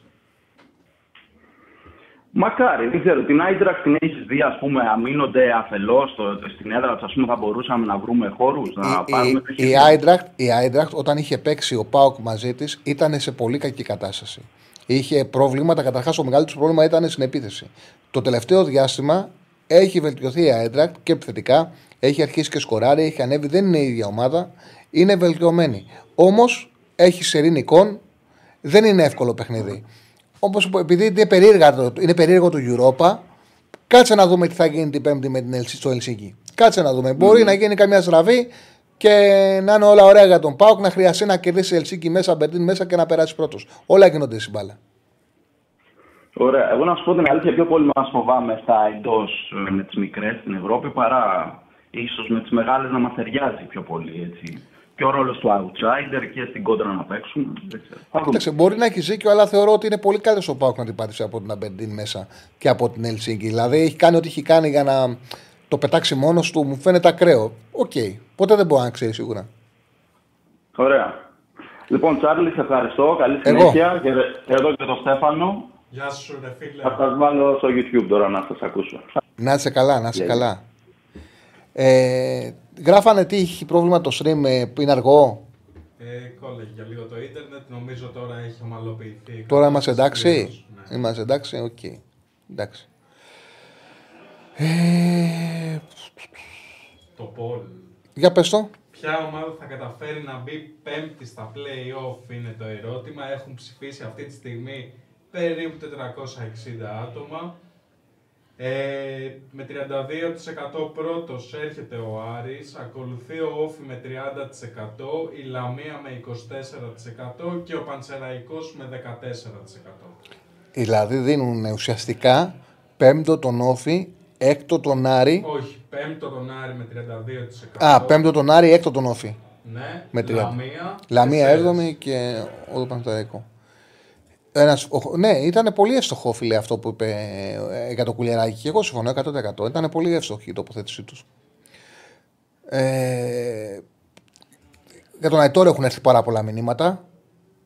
Δεν συμφωνώ καθόλου με απόψεις ότι έχει τελειώσει, ότι έχουν ακούσει πολλές στην εκπομπή και παρότι δεν ανεβαίνει, εγώ περιμένω το ξαναλέω, οι παίκτες έχουν πέρα- περνάνε τραυματισμούς. Κάμια φορά κάποιοι σηκώνονται κατευθείαν, κάποιοι θέλουν τον χρόνο τους, θέλουν να βρουν ρυθμό. Βλέπετε πολλές φορές ότι είναι παίκτες οι οποίοι. Δηλαδή, για παράδειγμα, ο Αϊτόρ είναι μια ξεκάθαρη περίπτωση. Είχε έρθει σε ένα κακό Παναθηναϊκό. Εγώ, επειδή ε, τον γνώριζα τον ποδοσφαιριστή και τον έψαξα κιόλας και είχα ακούσει τα καλύτερα σχόλια και από ανθρώπους που βλέπουν το Ολλανδικό ποδόσφαιρο όταν έπαιζε τον τρέχτη. Είχα γράψει όταν να παίξει ο Παναναναϊκό ένα κείμενο το οποίο, αν το διαβάσει κάποιος τώρα, που έχουμε δει την καλή του χρονιά θα πει είναι ο άνθρωπος ακριβώς που το γράψει. Στο ξεκίνημά του όμως ο πρώτο χρόνο, αμφέβαλα μέχρι και εγώ λέω είχα πει έκανα λάθος. Δηλαδή ο, ο Αϊτόρ που είδαμε την πρώτη χρονιά με τον, ε, με τον ε, Σπανό, τον, πώς λέγονταν ε, ο, αυτός που είχαν φέρει προπονητή, τον ε, ηθοποιό. Με τον Πογιάτος προπονητή και μετά με τον Μπόλωνη, που του, ο Μπόλωνη του έσπαγε και την ψυχολογία, του χάλαγε πάρα πολύ η ψυχολογία, δεν ταιριάζει καθόλου σαν προπονητής από τον τρόπο που του φερόταν ψυχολογικά. Δηλαδή είχε ένα πολύ μεγάλο παράπονο Αϊτόρο ότι όχι μόνο τον εψύχωνε, τον έριχνε πάρα πολύ. Πάρα πολύ με τον τρόπο που, που του μίλαγε. Το είχαν και άλλοι παίκτες αυτό με τον ε, Μπολονί. Πέρα από τα προπονητικά που είχε πάρει ένα κακό Παναθηναϊκό και ήταν σκληρός, ήταν αυστηρό, θεωρούσαν ότι δεν τους εμψύχωνε. Ήταν ένα θέμα. Αφήνουμε το ποδόσφαιρο ε, πίσω τι ποδόσφαιρο έπαιζε και αν ήταν αμυντικό, αν ήταν αναχρονιστικό. Εγώ θεωρώ ότι πήρε ένα κακό Παναθηναϊκό και ουσιαστικά να πάρει αποτελέσματα και μόνο έτσι μπορούσε εκείνος ο Παναθηναϊκός. Αλλά OK. Okay. Αυτός ο Αιτόρ ήταν ένας ποδοσφαιριστής ο οποίος δεν του έβγαινε το παραμικρό. Δεν του έβγαινε τίποτα στο γήπεδο. Τίποτα. Είναι σαν αυτό τον Αϊτόρ που βλέπουμε τώρα. Όταν λύθηκε ο Αϊτόρ, άρχισε να κάνει πράγματα και να σκοράρει με μια τέτοια απίστευτη ευκολία. Παιδιά, δεν ξέρω αν το θυμάστε. Πριν βρει ρυθμό με τον Ιωβάνοβιτς προπονητή, είναι τον τέρπι με την ΑΕΚ. Όπου είναι ένα παιχνίδι που ο Πανακό παίζει πάρα πολύ καλά και δεν βάζει γκολ με τίποτα. Και είναι μια φάση που είναι ο Αϊτόρ με τον Γιωβάνο προπονητή, αλλά ήταν πριν αρχίσει την Ελληνέτ. Και είναι ο Αϊτόρ και του έρχεται η μπάλα πάνω στη γραμμή. Πάνω στη γραμμή, δεν ξέρω αν το θυμάστε. Πρώτο γύρο, πρώτη χρονιά ο Ιωβάνοβιτς. Και ό,τι και να κάνει, την μπάλα θα τη στείλει στα δίχτυα. Ό,τι και να κάνει. Α, τι να, ε, έτσι να κάνει, θα τη βάλει την μπάλα με τα παπάρια του. Έτσι να κάνει, θα τη βάλει με, το, με τα μπούτια του. Ό,τι και να κάνει. Και παίρνει την απόφαση και κάνει αυτό το πράγμα. Και τη βαράει με το γόνατο και τη στέλνει την μπάλα πάνω. Το θυμάσαι αυτό; Το θυμάσαι αυτό; Είναι με την ΑΕΚ, είναι σε κενό τέρμα. Είναι πάνω στη γραμμή. Και ό,τι και να κάνει θα βάλει γκολ και κάνει αυτό το πράγμα και με το γόνατο της στέλνει πάνω τέτοιο. Δεν είχε ψυχολογία. Δεν, έχει το, ε, δεν είχε την, ε, τη ροή της φάσης. Δεν είχε. Αυτή τη στιγμή μετά λύθηκε.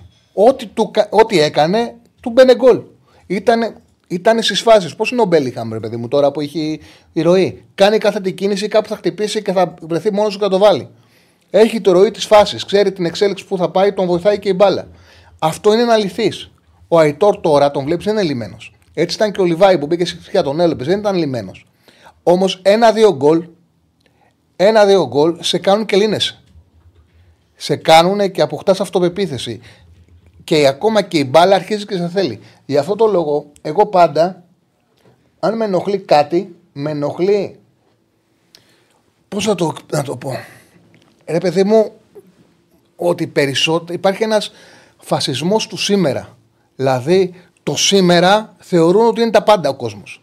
Δεν βλέπει τίποτα παραπάνω, πολλοί κόσμος, όχι όλοι. Υπάρχει μια πολύ μεγάλη μερίδα κόσμου που δεν βλέπει τίποτα παραπάνω εκτός από αυτό που συμβαίνει τώρα. Δεν είναι ακριβώς έτσι. Ειδικά από παίκτες που σου έχουν δείξει πράγματα στο παρελθόν. Που σου έχουν δείξει στοιχεία. Μπορούν και να τα ξαναβρούν. Είναι. Και πάντα το λέω αυτό. Δείτε τώρα τι λέμε για τον Πάουκ και σκεφτείτε πώς ήταν όλη η προηγούμενη εβδομάδα. Πώς συζητάμε τώρα για τον Λουτσέσκου και πώς ήταν όλη η προηγούμενη εβδομάδα, πόσο δύσκολα πέρασαν. Είναι έτσι γενικά το ποδόσφαιρο. Δεν είναι μόνο το τι βλέπουμε τώρα, είναι το τι μπορεί να συμβεί. Αν βάλει ένα-δύο γκολ ο μπορεί να ξαναποκτήσει αυτό το οποίο έχασε. Δεν είναι ο πρώτος, ούτε ο τελευταίος που τραυματίστηκε. Λοιπόν. Πριν μια εβδομάδα ο Λουτσέσκου ήταν να φεύγει πάντως.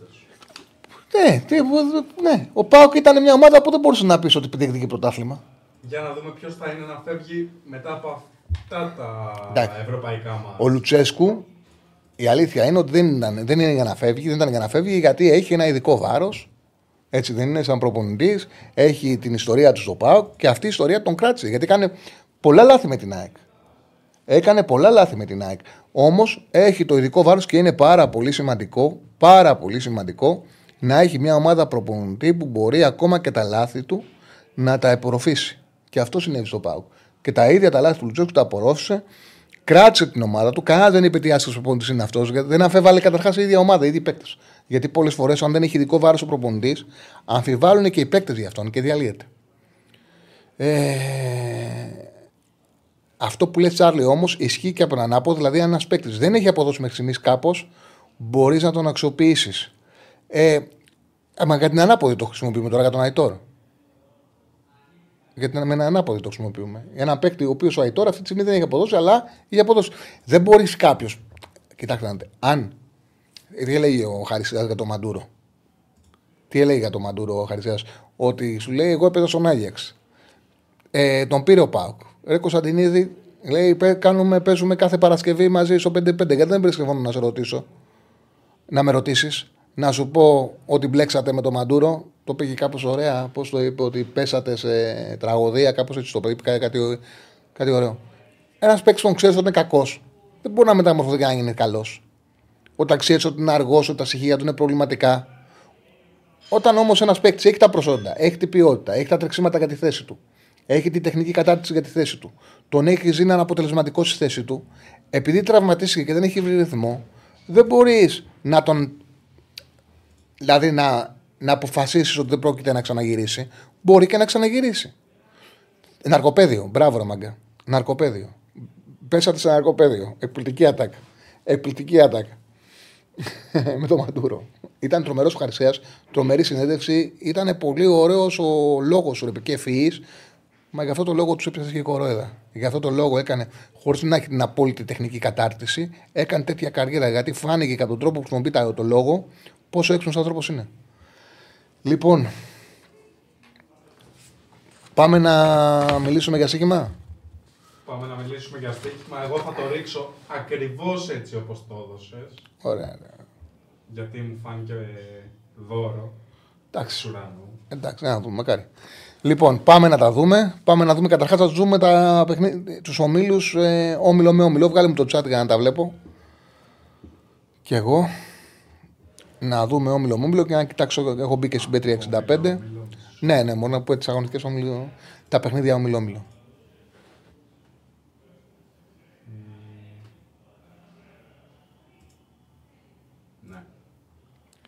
τα έχεις να τα βρω στο τάμπλετ.